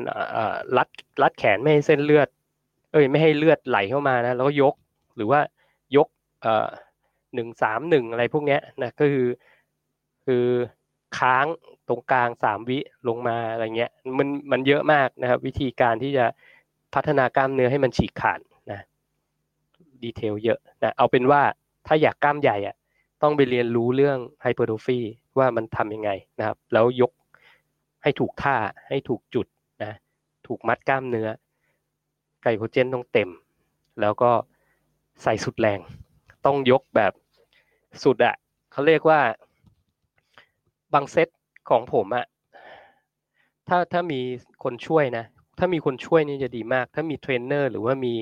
เอ่อมี partner ที่ที่คอยช่วยในตอนยกอะอันนั้นคือสุดยอดแล้วนะเพราะเราสามารถที่จะไปได้ ได้ได้เยอะกว่าที่ร่างกายเราจะทำได้นะคือบางทีบางทีเนี่ยยกแบบหนักมากๆอะยกสี่ครั้งครั้งที่สี่นี่ไม่ขึ้นแล้วอะต้องต้องมีคนช่วยเหล็กเอ่อยกเหล็กให้อะไรแบบเนี้ยต้องเล่นประมาณนั้นเลยนะครับนะทรมานมากนะนี่ก็คุยให้ฟังแชร์ให้ฟังเฉยๆถ้าอยากกล้ามใหญ่ต้องแบบนี้ แล้วไกลโคเจนต้องเต็ม คราวนี้ คำถามมันก็กลับมาว่าคุณกินคีโตเจนิกไดเอทแล้วพี่หนึ่งบอกว่าไกลโคเจนมันมันไม่เป็นศูนย์ มันก็จะเติมให้ตลอดถูกไหมแต่ถ้าคุณไปออกกำลังกายเนี่ย โดยการยกหนักแบบนั้นเนี่ยไกลโคเจนมันก็จะพร่องในมัดกล้ามเนื้อที่คุณใช้ อย่างคุณเล่นขาวันเนี้ยในช่วงในช่วงที่เล่นเสร็จเนี่ย มันแทบจะเปรี้ยเลยแหละไกลโคเจนมันจะพร่องเยอะเลย แต่แขนอะไรหลังอะไรมันยังอยู่นะอันนี้มันมันสามารถสร้างขึ้นมาเองได้แล้วก็ใส่เข้าไปได้ใช่ไหมตรงขา แต่ว่าในเลทที่จะค่อยๆไงอาจจะต้องรอประมาณแบบสี่วันห้าวันถึงจะเต็มอะไรประมาณเนี้ยเก็ตไหมเอ่อมันถึงเป็นที่มาที่ว่าตัว CKD หรือ TKD ก็ได้ มันจะมาช่วยตรงนี้แหละ คือคุณกินคีโตไปเลยห้าวันอะแล้วคุณไปออกกำลังกาย มันยกได้แหละ มันมีมันมีไกลโคเจนอยู่แล้ว แต่พอมันพร่องเนี่ย แล้วอาทิตย์ต่อไปคุณอยากไปยกใหม่เนี่ย เพื่อที่จะสร้างกล้ามเนื้อให้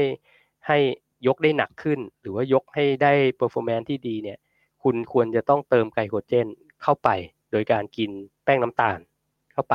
นะ CKD ก็คือกินไซคลิกก็คือกินอาทิตย์ละครั้งนะอาจจะหนึ่งมื้อ หรือสองมื้อหรือหนึ่งวัน อันนี้แล้วแต่คนนะครับ แล้วแต่คนเอ่ออันนั้นคือ CKD กินแบบอาทิตย์ละครั้งเสาร์อาทิตย์เพื่อที่จะเติมไกลโคเจน และอีกอาทิตย์หนึ่งก็ไปออกใหม่นะแล้วก็ดีพลีทมันก็คือก็ใช้สิ่งที่มีนั่นแหละทั้งอาทิตย์ไปนะครับ อันนี้ก็อยู่ที่ว่าคุณเล่นหนักแค่ไหนด้วยนะ แล้วคุณเล่นทุก body part หรือเปล่า ถ้าบอกว่าคุณเข้ายิมหนึ่งครั้ง แล้วก็เล่นไม่ได้หนัก เผลอๆเนี่ย CKD เดือนละครั้งยังได้ clear ไหมตรงถึงตรงนี้ clear ไหมไม่มีคำถามเลย ฟังกันเงียบกริบอันนั้นก็คือ CKD ก็คือกินแบบอาทิตย์ละครั้ง หรือว่าแล้วแต่นะ cyclic ก็หมายถึงคุณกำหนดได้เองว่าจะทุก ๆ กี่วันนะครับ อันต่อไปคือ TKD Targeted Ketogenic Diet อันนี้ก็มีคนใช้เยอะนะในกลุ่ม Ketogains นะครับ ในความหมายตรงนี้ก็คือว่า กิน ketogenic diet เป็นประจำอยู่แล้ว เป็นประจำอยู่แล้วนะครับ เอา assume ว่าไกลโคเจนก็คือก็คือเต็มอยู่แล้วนะ แล้วจะออกกำลังกาย สมมุติวันนี้บอกว่าจะเล่นแขนนะจะเล่นแขน ก่อนออกกำลังกายสักหนึ่งชั่วโมงเนี่ยเขาก็จะเติมไกลโคเจนเข้าไปก่อนเลย คือเติมกูโคสเข้าไปก่อนเลย ประมาณ 30 กรัมถึง 50 กรัมนะครับ ก็ประมาณกล้วยสองลูก กล้วยสองลูกนะอย่างบางคนเนี่ยคือเขาถึงขนาดนี้เลยนะ กินน้ำตาลน้ำตาลผสมในน้ำอะดื่มเข้าไปนะครับ แล้วน้ำตาลนั้นคือผมจำชื่อไม่ได้นะ มันจะมีมันจะมีแบบเป็นพาวเดอร์อะเป็นเด็กสโตสหรือว่าซูโคสอะไรก็ไม่รู้อะกินอย่างนั้นเลยนะครับกึบหนึ่งแล้วก็ รอหนึ่งชั่วโมงแล้วก็ไปออกกำลังกายก็เล่นแขน โดยจุดประสงค์ที่เรียกว่าในเซสชันการเล่นแขนวันนั้นเขาเนี่ยแรงเขาจะเติมเต็มไกลโคเจนตลอดในสิ่งที่กินเข้าไปก่อนหน้านี้ห้าสิบกรัมสามสิบกรัมถึงห้าสิบกรัมที่ว่านะพอเล่นเสร็จเนี่ยก็หมดก็ไม่มีไกลโคเจน เอ้ย ไม่ใช่ ไม่มีกูโคสล่องลอยในกระแสเลือดแล้ว คือมันก็จะไปเก็บในแขนนั่นแหละ ที่เขาเล่นนะครับ แล้วอีกวันไม่เล่น ก็กินคีโตปกติไม่เติมอะไรนะอีกวันจะไปเล่นขา ก็กินเข้าไปเหมือนเดิม แล้วก็ไปเล่นขา แล้วมันก็เก็บหมด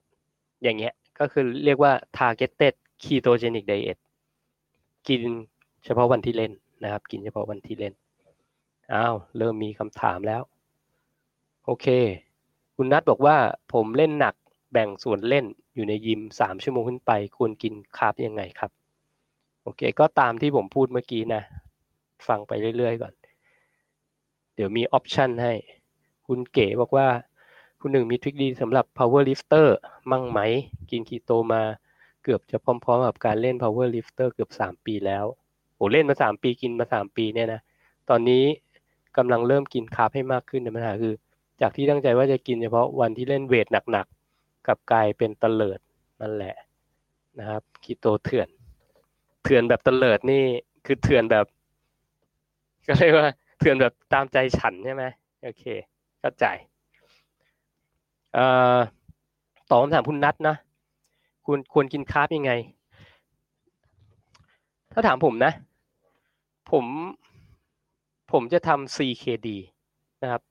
ผมเป็นทำ CKD ด้วยเหตุผลที่ว่า เอ่อ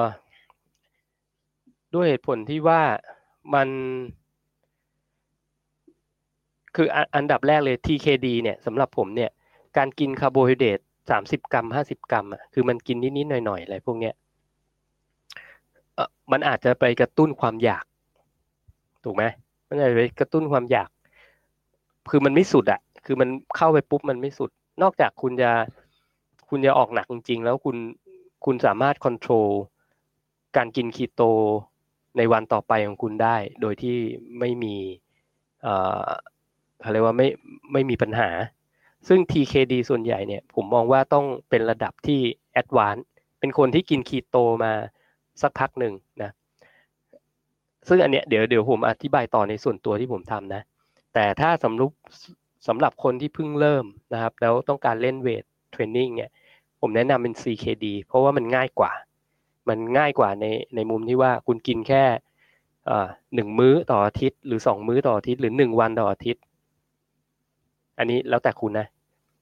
เพื่อที่จะฟิลไกลโคเจน แล้ว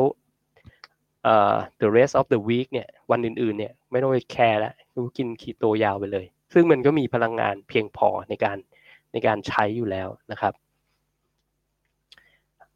อันนี้ก็เป็นคำแนะนำเบื้องต้นนะ CKD ผมก็เริ่มมาจาก CKD นี่แหละ นะครับก็กินอาทิตย์ละครั้ง ก็มองว่าเป็น cheat day ก็ได้ จะมองว่าเป็น refeed ก็ได้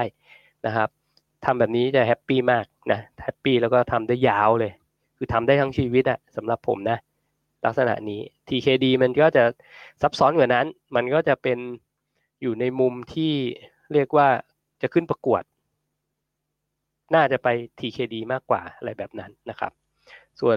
คำถามคุณเก๋ที่เป็น power lift เนี่ย คือ power lift อันหนึ่งคือ power lift กับ body builder มันต่างกันนิดนึงตรงที่ว่า คนที่เป็น power lifter เนี่ยเขาเขาไม่สนใจเรื่องว่าจะต้องออมีไขมันที่น้อยถูกปะคือไม่ไม่จำเป็นต้องลีนก่อนไปแข่งอะ่ะขอแค่ให้มีแรงในการยก แล้วก็ทำ personal base ของตัวเองได้ หรือ personal record ของตัวตัวเองได้ นะครับไม่ว่าจะเป็น deadlift หรือ squat ก็ตามอันนี้คือ power lift นะ แต่สิ่งที่เขาคำนึงอีกอันหนึ่งก็คือว่าการ make weight ก็คือ เวลาจะแข่งเนี่ยเขาต้องอยู่ในรุ่นน้ำหนักที่เขาไม่เสียเปรียบนะก็คือถ้าอ้วนเกินไปหรือน้ำหนักเยอะเกินไปเนี่ยสักสักห้าโลเนี่ยถ้าลงมาได้เนี่ยเขามามาแข่งกับคนที่ที่น้ำหนักเบากว่าเนี่ยเขามีได้เปรียบกว่าในเรื่องของการในการยกนะครับ เพราะนั้น ผมว่า power lift เนี่ยเอ่อถ้าเพิ่งเริ่มผมก็แนะนำเป็น CKD เหมือนกันนะ เป็น CKD เหมือนกันนะครับ แล้วก็ระหว่างฝึกเนี่ยก็ถ้าถ้า performance มันไม่ตก หมายถึงว่าคุณสามารถทำ personal record ได้อยู่เรื่อยๆนะครับ ซ้อมโดยที่ยกหนักขึ้นได้เรื่อยๆเนี่ยก็คงเขาเรียกว่าคง จำนวนของคาร์โบไฮเดรตให้มันเสถียรไปเรื่อย ๆ อย่างนั้นก็ได้นะครับ แต่ถ้าเมื่อไหร่ก็ตามที่รู้สึกว่ามันมันควรจะยกได้เยอะกว่านี้ อาจจะอัพขึ้นมาหน่อย แล้วดูว่า เอ้ย มันช่วยไหมนะคือถ้ามันถ้ามันอัพขึ้นมาแล้วมันก็ยังยกได้เท่าเดิม ผมก็คิดว่ามันอาจจะไม่เกี่ยวกับไกลโคเจนแหละมันเกี่ยวกับที่ว่าเราอาจจะซ้อมไม่ถูกวิธีหรือเปล่า หรือว่าซ้อมไม่ถึงหรือเปล่า หรือเทคนิคการซ้อมต้องไปหาเทคนิคใหม่ ๆ หรือเปล่าพวกนี้นะครับ การวางขาการวางมือ ลักษณะเนี้ยนะครับวันนี้ก็ก็เป็นคำแนะนำอีกเช่นเดียวกันนะก็ CKD ผมว่ามันง่ายที่สุดสำหรับคนที่จะเริ่มนะครับ แล้วก่อนที่จะไป TKD นะคือ CKD เนี่ยมันใช้ได้กับคนทั่วไปด้วย คนที่กินคีโตมาสักพักหนึ่งจนร่างกายเริ่มปรับนะครับ ในที่นี้ผมให้สามเดือนอัพนะสามเดือนขึ้นไป กินสติ๊กมาสามเดือนเลย ไม่แตะคาร์บเลยนะครับ ก็อยากจะให้ ลองเออกินเป็น CKD ก็คืออาจจะมีเอ่อผมส่วนใหญ่ผมจะเสาเย็นอะไรแบบเนี้ยแล้วแต่แล้วแต่คนนะจะกินเมื่อไหร่ก็ได้แหละ เริ่มที่หนึ่งมื้อก่อน อาจจะเป็นมื้อที่เรา enjoy อาหารทั่วไป อาหารที่กินกับทุกคนอื่นได้อะไรแบบเนี้ยจะกินพิซซ่าจะกินเค้กจะกินเอาเป็นว่าเป็นเป็นวันที่แบบว่าปล่อยตัวปล่อยตัวเองสักหนึ่งมื้ออะไรแบบเนี้ยกินคาร์โบไฮเดรตกลับเข้ามานะครับ แล้วก็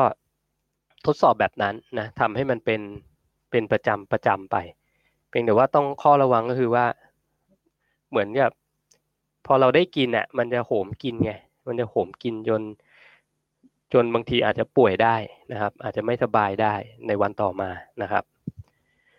แล้วก็ไม่ต้องไปเรียกว่ากินกินเสร็จแล้วอีกวันต้องฟาสต์ไหมอะไรเงี้ยผมว่าไม่จำเป็น ก็คือคุณก็กินคีโตปกติไปนะครับ กินคีโตปกติไป เพื่อ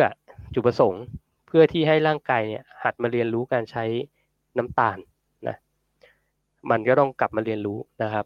คนกินแรก ๆ เนี่ยหลังจากที่ทำคีโตมาสามเดือนเนี่ยมันต้องเมาทุกคนอยู่แล้วล่ะเมาน้ำตาลนะครับ ก็แนะนำว่าเริ่มจากน้อยๆก่อนนะไม่ต้องโหมเยอะนะครับ เริ่มจากน้อยๆ แล้วก็เริ่มจากอาหารที่เรียกว่า อย่าหลากหลายเยอะ อย่างอย่างชีตเดย์แรกผมอะผมจำได้เลยผมไปกิน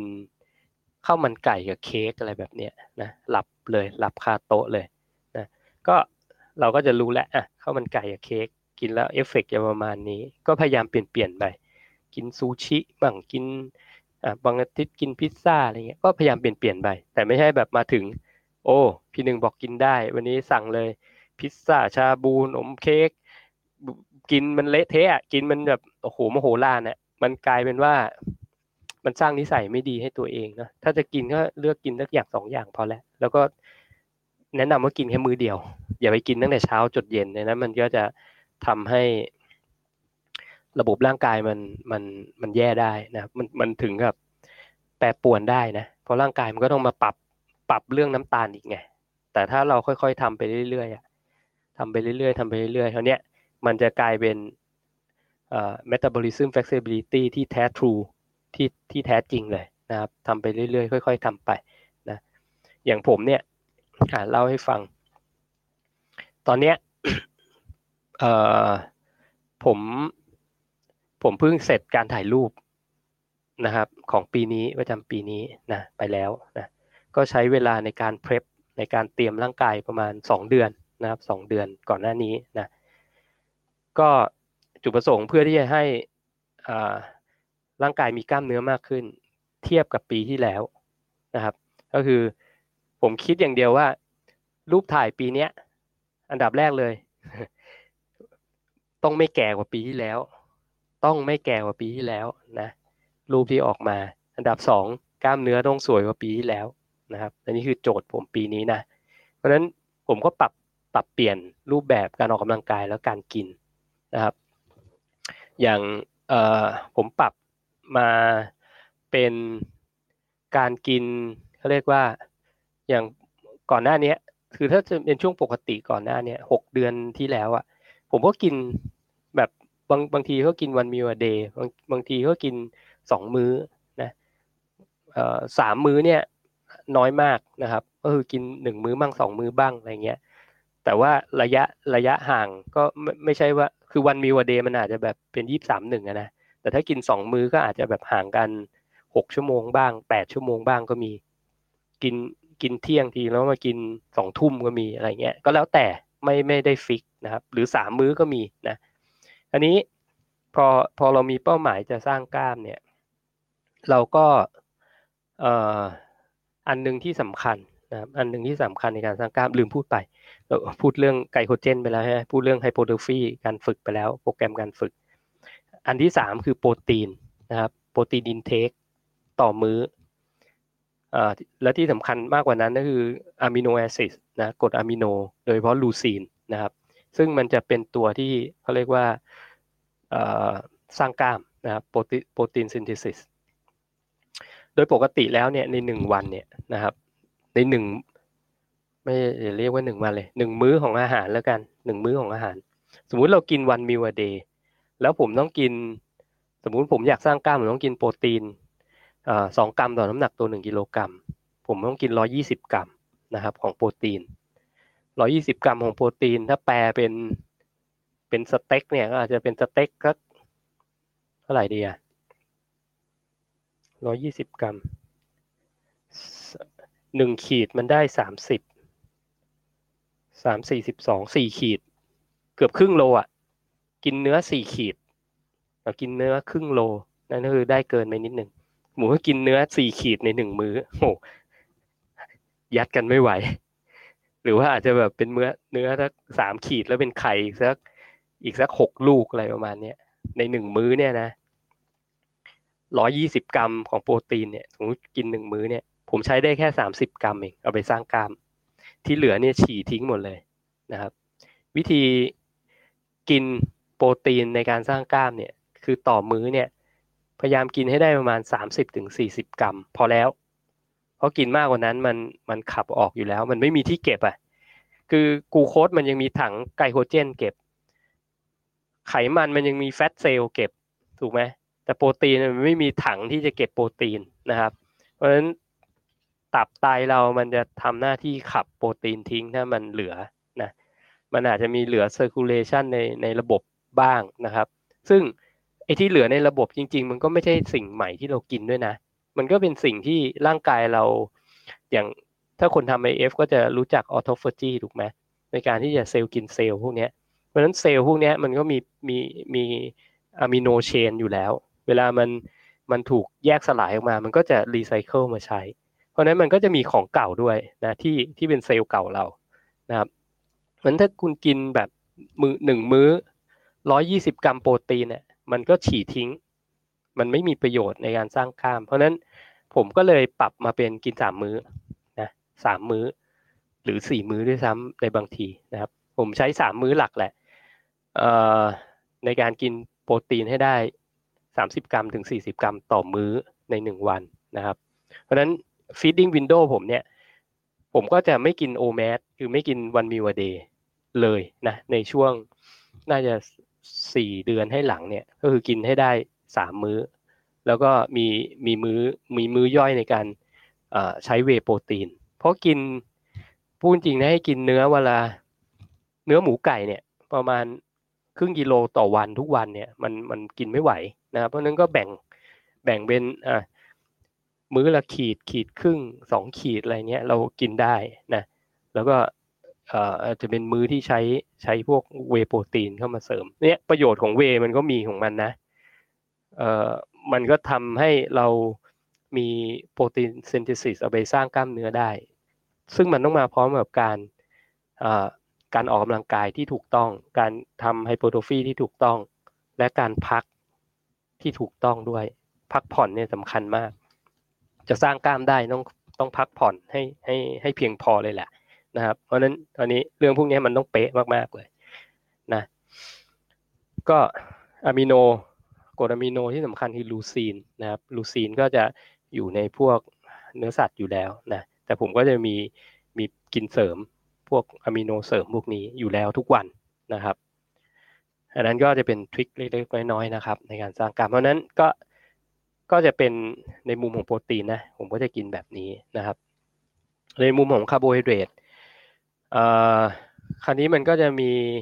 ผมก็ทำ CKD นะก็จะแบบทุกอาทิตย์ก็จะมีเติมคาร์บเข้ามา แต่ก็เติมแบบ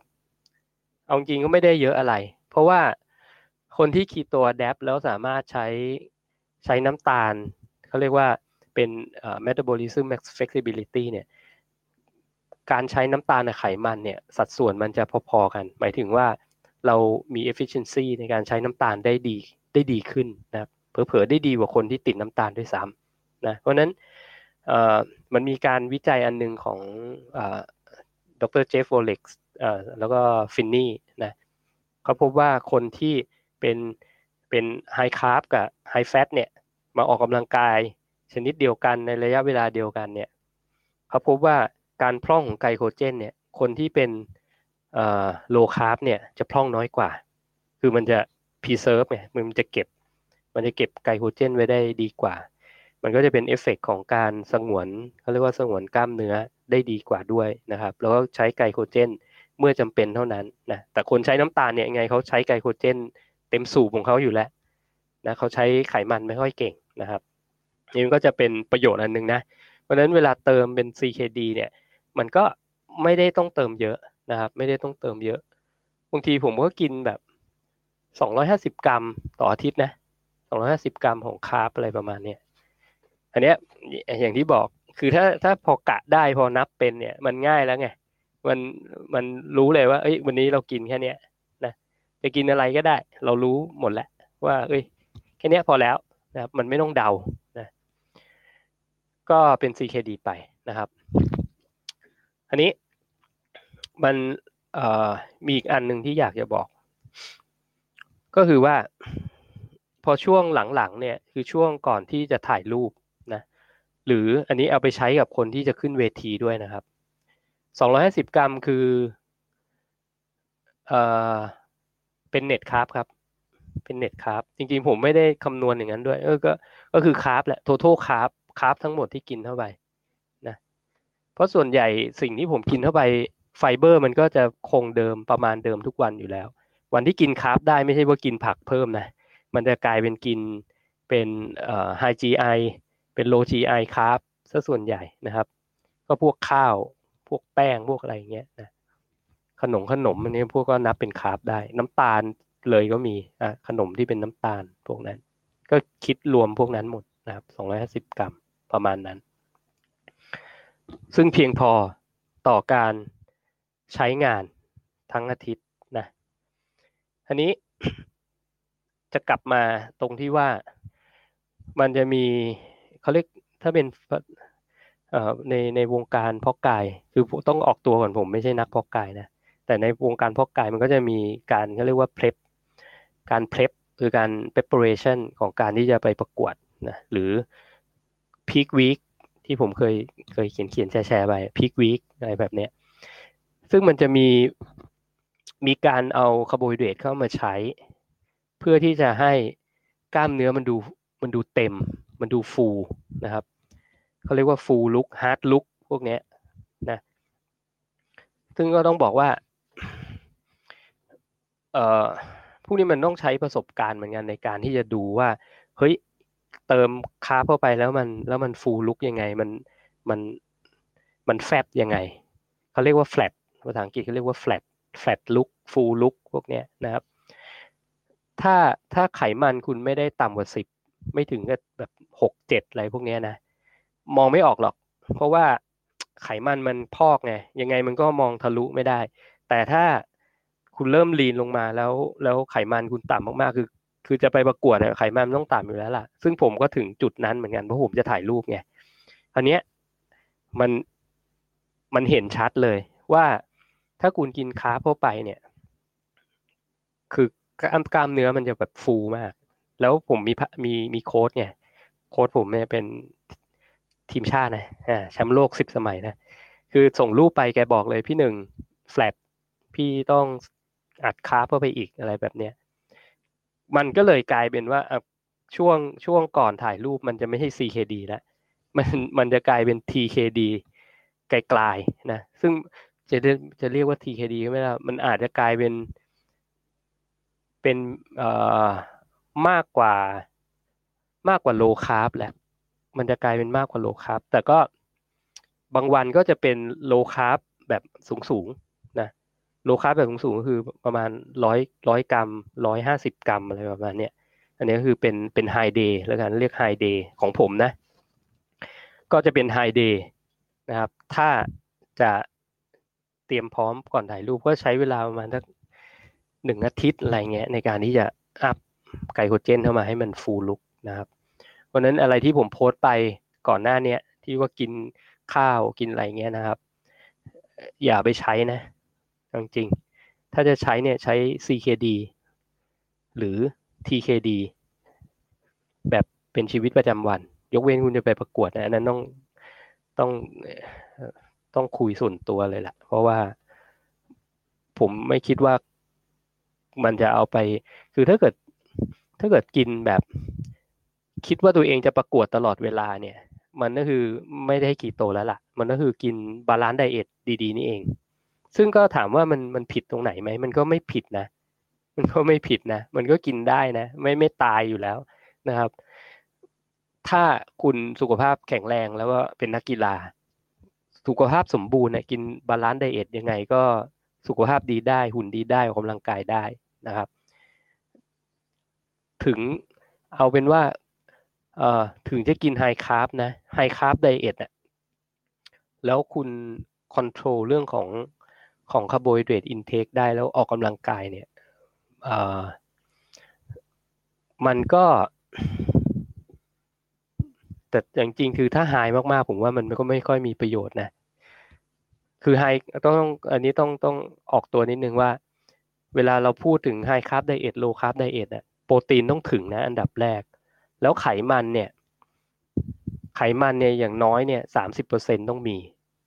นะครับสามสิบเปอร์เซ็นต้องมี วันที่ผม high day เนี่ย ผมก็ยังมีไขมันสามสิบเปอร์เซ็นเข้ามานะ เพราะนั้นถึงบอกว่ามันจะกลายเป็นยี่สิบห้าเปอร์เซ็นสามสิบเปอร์เซ็นแล้วที่เหลือเป็นเป็น carb ไง มันก็ค่อนข้าง balance นะครับมันก็ค่อนข้าง balance สามสิบสามสิบสามสิบอะไรอย่างเงี้ยก็ได้ ตีกลมๆนะ มันไม่เป๊ะหรอก แต่ประมาณนั้นว่ามันเป็น balanceนะครับ ก็ถ้ากินกิน balance diet แล้วคุณสุขภาพดีอยู่แล้วนะไม่ได้เป็นเบาหวานความดันไม่ได้เป็นโรคอะไรอย่างที่บอกนะ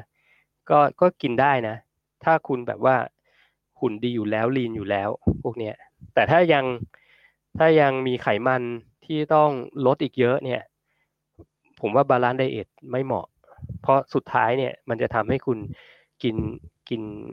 ตัวคาร์โบไฮเดรตเข้าไปต่อวันเยอะเกินไปอยู่ดีนะครับ เยอะเกินไปอยู่ดีนะสุดท้ายมันก็ไม่ผอมนะครับ มันก็ไม่ผอม เพราะผมพูดไปแล้วนะ ขนาดนักเพาะกายอะช่วงที่เขาจะ lean นะเขาต้องทำหลายอย่างมาก เขาต้องกิน calorie deficit เขาต้องกิน low carb low ของเขาคืออาจจะประมาณเนี่ยร้อยกรัมร้อยห้าสิบกรัม บางคน low ของเขาคือสองร้อยกรัมนะก็มีนะ low ของเขาเนี่ย อันนี้คำว่า low day medium day high day แต่ละคนก็ไม่เท่ากันอีก ก็ต้องไป adjust ไปหากันนะของผมเอาของผมเลยแล้วกัน อย่างผมกินข้าวจานหนึ่งเนี่ย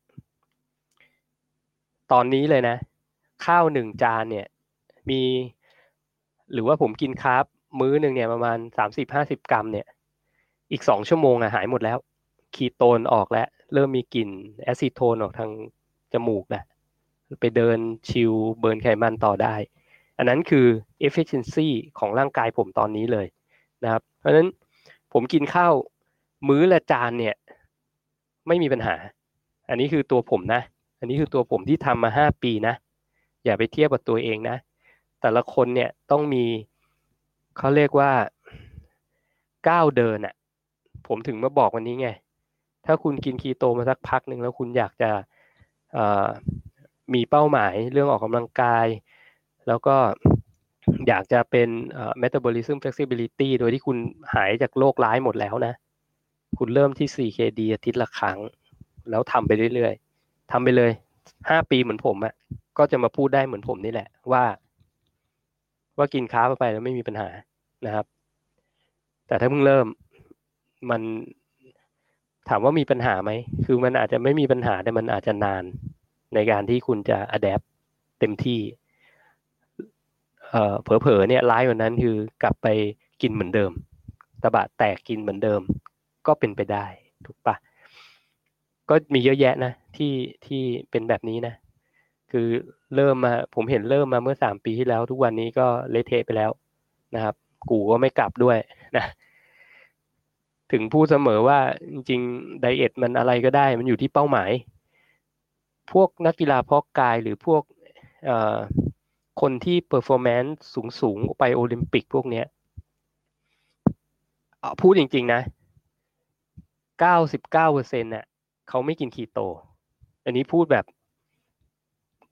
แบบเปิดเลย เพราะเขาสุขภาพเขาดีอยู่แล้วไง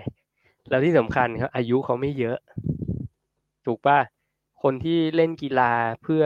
เพื่อหาเงินเนี่ย เพื่อที่เป็น professional เนี่ยเขามี lifetime ในการที่เขาจะ make money หรือว่ามี performance เนี่ย ไม่ไม่ยาวหรอก อายุสามสิบห้าสี่สิบนี่ต้องรีทายหมดแล้ว ถามว่าคีโตจะเหมาะเขาไหม เหมาะตอนที่เขาเลิก ตอนที่เขาเลิกเล่นกีฬา เขาจะทำให้สุขภาพเขาดีกลับมาดีขึ้นได้นะ เหมือนกับเอ่อเหมือนกับเอ่อหมอคนหนึ่งที่โดนฟ้องที่ผมเคยเล่าให้ฟังอะผมจำชื่อไม่ได้ ที่ที่วิ่งมาราธอนแล้วเป็นเบาหวานเนี่ยนั่นคือเขาอายุแบบห้าสิบกว่าหกสิบแล้วอะนะเขา ก็ต้องกลับมากินโลคาร์บกลับมาใส่ใจสุขภาพ กลับมากินอาหารที่เป็นโฮลฟู้ดมากขึ้นถูกปะเพราะคนที่ยังเด็กๆอยู่แล้วต้องออกกำลังกายต้องไปแข่งเนี่ยบางทีเขากินเจลเจลระหว่างแข่งขันถูกไหมเจลมันก็คือน้ำตาลเนี่ยกินแปดแปดซองอะในระยะทางสี่สิบสองกิโลเมตรอะทุกๆยี่สิบนาทีแปดซองกินเข้าไปนะครับ จนถึงจุดหนึ่งเนี่ยเป็นเบาหวาน ก็ถามว่าถ้าเขาเขาประสบความสำเร็จในในการวิ่งของเขาแล้วเนี่ยนะได้เหรียญทองได้เกียรติยศได้อะไรมาเนี่ย มันก็อาจจะคุ้มของเขา สุดท้ายเขาก็ต้องมารักษาตัวเองนะอันนี้ก็ขึ้นอยู่กับเป้าหมาย ถึงบอกว่าเฮ้ยคุณจะกินไดเอทอะไรก็ได้นะ มองที่เป้าหมายนะครับ คุณจะคุณไม่กินคีโตก็ได้นะ หรือคุณจะมาเรียนรู้การกินคีโตแล้วไปปรับใช้ เพื่อเป้าหมายของคุณ ก็ ก็เป็นอีกทางเลือกหนึ่งที่ผมเลือกแล้วว่าผมจะมาทางนี้นะครับ วันนี้ถึงเอามาแชร์นะครับคุณนัทบอกว่าเคลียร์มากสบายใจเลย ตั้งใจทำคัพไซคิงมานานแล้วแต่ไม่กล้าเพราะไม่รู้หลักอ่าขอบคุณนะครับ ก็นี่แหละก็เป็นแนวทางนะว่าลองดูนะครับ คือผมเชื่อว่าคุณนัทไม่ไม่แก่เท่าผมหรอกนะ ไม่ได้มีปัญหาสุขภาพหนักมาอย่างผมนะครับ ถ้าอายุไม่เยอะเนี่ยแล้วมาฝึกแบบเนี้ยมันมันยิ่งดีนะครับ มันก็จะปรับตัวไม่ยากนะ เพราะเด็กๆกินคาร์บเข้าไปยังไง มันก็มันก็ใช้ได้เก่งกว่าคนอายุ เยอะๆอย่างผมอยู่แล้วนะครับอ้าวคุณนัทบอกห้าสิบเอ็ดอ้าวเป็นพี่ผมอีก ถามจริง โอเค ในรูปมันไม่เห็นหน้านะ ครับพี่พี่ก็ทำอย่างนี้แหละครับ พี่ทำอย่างที่ผมบอกนี่แหละนะครับ ก็ค่อยๆค่อยๆลองดูนะคำถามจากคุณ HUA KUB ชาวคีโตกับ supplement resveratrol หรือ cordy ในมุมของพี่หนึ่งช่วยหรือไม่ช่วยอย่างไรครับ เอ่อ กับชาวคีโตใช่ไหม ต้องบอกว่าสมุนไพรเนี่ย มันมันไม่ได้มี สารอาหารที่เรียกว่าคาร์โบไฮเดรตเยอะอยู่แล้วนะครับ อย่างผมเองเนี่ยผมกิน resveratrol กับ cordyceps ทุกวันนะด้วยเหตุผลที่ผมต้องการย้อนวัยนะครับ ผมกินมากินต่อเนื่องมาเป็นปีแล้วนะครับ resveratrol นะแล้วก็ cordyceps นะครับ ก็กินเลยครับ ถ้าอยากย้อนวัยนะ แล้วมันก็นอกจากย้อนวัยมันก็จะมีสารต้านอนุมูลอิสระ คือตัว resveratrol ที่ผมกินมีวิตามินอีด้วย มีสารต้านอนุมูลอิสระ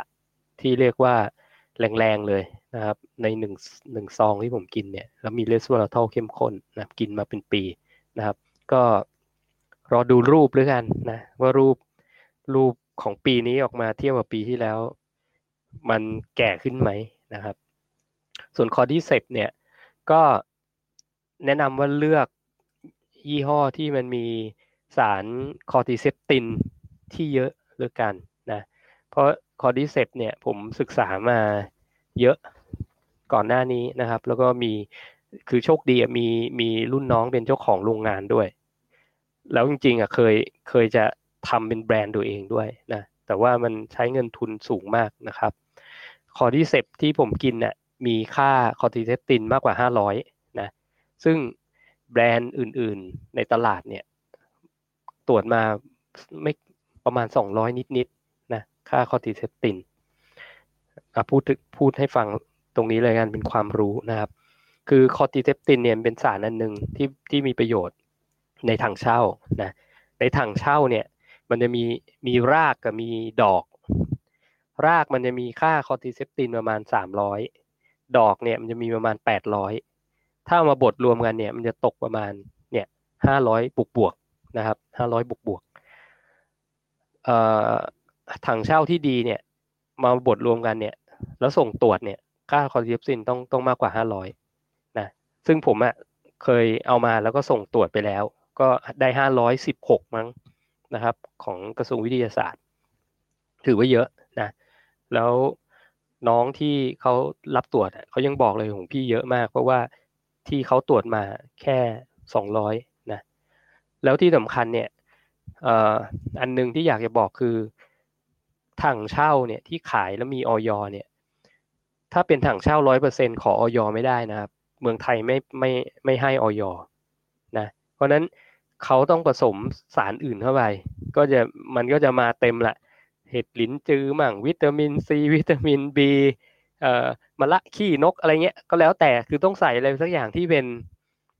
ที่เป็นสมุนไพรไทยนะเขาถึงจะออกออยอให้ เพราะเขาบอกว่าถ้าเป็นถั่งเช่าร้อยเปอร์เซ็นต์น่ะมันเป็นสมุนไพรจีน เขาไม่ออกออยอให้ มันเป็นสมุนไพรจีนไม่ได้ register ว่าเป็นสมุนไพรไทยนะครับ เพราะฉะนั้นตัวที่ผมกินอะคือร้อยเปอร์เซ็นต์ทำหลังบ้านนะ ไม่ต้องถามว่าซื้อที่ไหนยังไงนะไม่บอก อันนี้กินส่วนตัวนะครับ ผมกินส่วนตัว ถ้าหาได้นะ หาเป็นร้อยเปอร์เซ็นแล้วหาที่เป็นสายพันธุ์ที่มีค่าคอร์ติเซปตินสูงๆนะครับ จะบอกว่าแพงกว่าที่เขาขายในในทีวีเยอะ พวกนั้นนี่ เอาจริงนะ คือมันถูกอะ่ะมันถูกเกินไป มันถูก มันถูกแบบ ถูกแบบไม่น่ากินอะ่ะเอาจริงนะครับ อะ ไปซะไกลเลยคราวนี้ ก็ประมาณนั้นเนาะ resveratrol กับ cordyceps นะครับ ผมกินทุกวันนะ โอเคเคบอกว่าขอบคุณสำหรับความรู้นะครับ แล้วก็จะไปลองปรับใช้อุ๊ยยินดีมากครับ ยินดีมาก โอ้หนึ่งชั่วโมงยี่สิบแปดนาทีแล้ว ก็หวังว่าหวังว่าน่าจะเป็นประโยชน์กันนะครับ ถ้าเกิดใครมาไม่ทันไลฟ์ก็ฟังย้อนหลังเอาแล้วกัน แล้วใครมีคำถามอะไรก็คอมเมนต์เอาไว้เผื่อถ้าว่างจะเข้าไปตอบนะหรือไม่ก็มาเป็น topic ในครั้งหน้าแล้วกัน ก็คิดว่าไม่ได้ยากเกินไปนะ ช่วยพิมพ์มาหน่อยสิยากเกินไปไหม เข้าใจไหมนะครับ หรือให้มีคำถามอะไรนี่เปิดโอกาสให้ถามช่วงสุดท้าย ก่อนที่จะปิดไลฟ์นะครับ ให้ให้โอกาสพิมพ์มานะ เดี๋ยวเล่าอะไรให้ฟังอีกนิดแล้วกัน ในระหว่างรอคนพิมพ์เข้ามานะครับ หรือใครที่อยู่ในพอร์ตบีนแล้วอยากจะโทรเข้ามาพูดคุยในรายการก็ได้นะ รับสายได้เลยนะอ่าคุณ PM บอกว่าเข้าใจค่ะ ขอบคุณมากครับ ขอบคุณมากขอบคุณมาก ขอบคุณมากนะครับเอ่อก็อีกอันนึงก็คือว่า ขอกำลังใจหรือกัน ขอกำลังใจหรือกันนะ สุดท้ายของของการไลฟ์วันนี้คือขอกำลังใจ วันที่ 20 กันยายนนะครับ มันจะมีงานอันหนึ่งของสมาคมพอกายแห่งประเทศไทยเขาเรียกว่า Master Open 2020 เป็นการประกวดเขาเรียกว่ามันมีหลายประเภทนะ มันจะมีเพาะกาย มันจะมี athletic มันจะมี sport physique นะครับ ซึ่งคนที่จะเข้าประกวดได้เนี่ยต้องมีอายุที่เขาเรียกว่า senior นะ ก็จะมีตั้งแต่สามสิบห้าขึ้นมาแหละ ผมไปลงอายุห้าสิบนะครับ ลงอายุห้าสิบ sport physique ชายนะ เป็นครั้งแรกเลยที่ที่ไปลงรายการอะไรแบบนี้นะ ด้วยเหตุผลที่ว่าคือโค้ชผมอะ่ะเขาก็เป็นทีมชาติเนี่ยเขาอยู่ในสมาคมเขาบอกไหนๆพี่แบบเตรียมร่างกายมาสองเดือนแล้ว ก็เตรียมต่ออีกสักเดือนหนึ่งแล้วก็ขึ้นไปประกวดขำๆเอาจริงนะขำๆมากๆ เพราะว่า คนที่มันลงอะส่วนใหญ่จะเป็นทีมชาตินะครับ แต่ผมก็ยังคิดว่า เออ ผมก็ทำทำมาถึงระดับหนึ่งแล้วอะก็อยากจะอะครั้งหนึ่งในชีวิตน่ะ ขึ้นประกวดเพาะกาย ก็อย่าเรียกเพาะกายเขาเรียกว่า sport physique แล้วกัน ก็คือรุ่นโมเดลนั่นแหละนะรุ่นโมเดลใส่กางเกงกางเกงฮาวายอะไรเงี้ยนะครับ แล้วก็เป็นคลาสที่เป็นอายุห้าสิบอะก็ก็ถือว่าโอเค คงไม่น่าเกลียดเท่าไหร่ คงไม่น่าอายเท่าไหร่ นะแต่ก็ต้องบอกก่อนว่าผมก็ไม่ได้หวังว่าจะชนะหรืออะไรนะ ก็หวังว่าทำตัวเองให้ดีที่สุดนะครับ อย่างที่ตัวเองอคิดไว้นะอยากจะทำนะครับ ก็ครั้งหนึ่งในชีวิตนะได้ขึ้นรายการตอนอายุห้าสิบนะครับ ก็ขอกำลังใจด้วยแล้วกัน แล้วถ้าเกิดใครว่างเนี่ย ตอนนี้ผมอยากหาช่างภาพด้วยนะครับ หาช่างภาพไปช่วยถ่ายรูปให้ผมหน่อย ก็คงไม่มีเวลามานั่งถ่ายรูปตัวเองตอนที่ขึ้นนะเนาะก็จะเหลือประมาณหนึ่งอาทิตย์เอ้ยไม่ใช่หนึ่งอาทิตย์ดิสิบเอ็ดวันนะสิบเอ็ดวันในการที่จะเตรียมตัว ก็ต้องบอกว่าตอนนี้ ถือว่าชอบร่างกายตัวเองที่สุดตั้งแต่เกิดมาเลยแล้วกัน ตั้งแต่เกิดมาเลย รูปร่างตอนเนี้ยคือ เป็นอะไรที่ไม่เคยคิดว่าจะจะมีถึงวันนี้นะ ก็จะทำให้ดีที่สุดนะครับ ขึ้นไปเพื่อท้าทายตัวเองผลแพ้ชนะนี่ไม่ได้ไม่เคยคิดเลย เอาแค่ว่าทำให้ตัวเองขึ้นไปแล้วแล้วดีที่สุดอะนะก็คือเป็นสิ่งที่ที่ผมตั้งใจนะครับ แล้วก็อันนึงก็คืออยากจะทำทำให้เพื่อนๆดูว่าเฮ้ยอายุเยอะแล้วเนี่ยมันถ้าคุณมีเป้าหมายคุณ คุณคิดว่ามันทำไม่ได้เนี่ย ผมเป็นคนหนึ่งที่บอกว่ามันทำได้ นะครับ แล้วผมเป็นคนที่กินคีโต เพราะฉะนั้นผมจะบอกว่า ketogenic diet เนี่ยมันเป็นตัวที่ทำให้ผมลงมาได้ถึงจุดทุกวันนี้นะ แล้วผมก็คงจะกินคีโตตลอดไปแหละ ไปเรื่อยๆนะครับคาร์โบไฮเดรตมันคือ supplement ของผม มันคืออาหารเสริมนะ เพราะนั้นถ้าผมไม่มีแข่ง ผมไม่มีอะไรผมก็ CKD จบนะครับ อันนี้ก็ประกาศให้ทราบนะ อ่าโอ้ มีขอบคุณสำหรับกำลังใจนะครับ คุณโรสบอกว่าพี่หนึ่งทำได้อยู่แล้วค่ะเอ่อพี่ไม่แพ้ใครเพราะพี่ชนะใจตัวเองแล้วชนะใจคนติดตามโอ้ขอบคุณมากนะครับ ก็ขอบคุณที่เป็นกำลังใจนะครับ คุณนัทบอกเรื่องงานประกวดดีมากครับ ฟังแล้วชอบมากให้กำลังใจขอบคุณมากครับ ก็ถือว่าไม่ได้ไปประกวดหรอกไปไปขึ้นเป็นเกียรติประวัติให้ตัวเองแล้วกันนะ ว่าอายุห้าสิบขึ้น เวทีครั้งแรกของสมาคมเพาะกายประเทศไทยในรุ่น sport physique อายุห้าสิบปีขึ้นไปนะครับ สักครั้งหนึ่งในชีวิตได้เนี่ย ผมว่ามันก็คุ้มแล้วนะ อันนี้ก็ต้องขอบคุณจริงๆขอบคุณคุณวูดดี้ด้วยนะ เพราะวูดดี้เนี่ย เป็นคนที่ที่ transformation ตัวเอง แล้วก็ขึ้นประกวดเพาะกายอันนั้นเขาขึ้นแบบไม่ได้ไม่ได้อายุเยอะด้วยนะ เป็นเป็นแบบน่าจะแอตเทลีกมั้ง เมื่อสักสองสมปีที่แล้วนะครับ ผมเห็นผมก็ทึ่งนะ แล้วก็เออมันเป็นอะไรที่ที่ผมสนใจแล้วแล้วก็ศึกษาแล้วก็พยายามที่จะเออเขาเรียกว่าอะไรนำนำเทคนิคตรงนั้นเนี่ยที่ผมพูดไปแล้วเรื่อง contest prep เรื่อง peak week แล้วผมโชคดีคือผมมีโค้ดที่เป็นแชมป์โลกสิบสมัยตัวแทนประเทศไทยมาช่วยดูให้นะครับ อันนี้สำคัญที่สุดเลยคือ คือถ้าเกิดทำเองเนี่ยไม่มีทาง นะครับ เพราะนั้นต้องมีเขาเรียกว่า second eye อะ third eye ดิเขาเรียก third eye เป็นอีกคนที่มีประสบการณ์แล้วแล้วบอกว่าต้องเพิ่มอะไรต้องลดอะไรต้องทำยังไงนะครับ มันจะมีเรื่องของ water กับ sodium manipulation อ่าคือการการกินน้ำการตัดน้ำปริมาณโซเดียมที่ต้องกินก่อนหลัง พวกนี้ดีเทลมันเยอะมากเดี๋ยว อย่างที่บอกจะเชิญโค้ดมาช่วยคุยนะ ผมก็คงจะลงรายละเอียดลึกไม่ได้อะ คำถามเมื่อกี้มีเรื่องโซเดียมด้วย ลืมเกือบลืม เวลากินคีโต กินโซเดียมเยอะร่างกายมีผลเสียเยอะไหมไม่ไม่มีนะครับ โซเดียมเป็นสิ่งที่เราต้องควรจะต้องกินอยู่แล้วนะ ถ้าตาม recommendation คือเขาให้กินเท่าไหร่นะ 2,500 มิลลิกรัมต่อวันใช่ไหม2,500 มิลลิกรัมต่อวัน ก็อันนี้ผมเอามาจากหนังสือชื่อ s o l f i x นะครับ ของ จำชื่อคนเขียนไม่ได้ที่ผมชอบแชร์อยู่เรื่อยๆนะ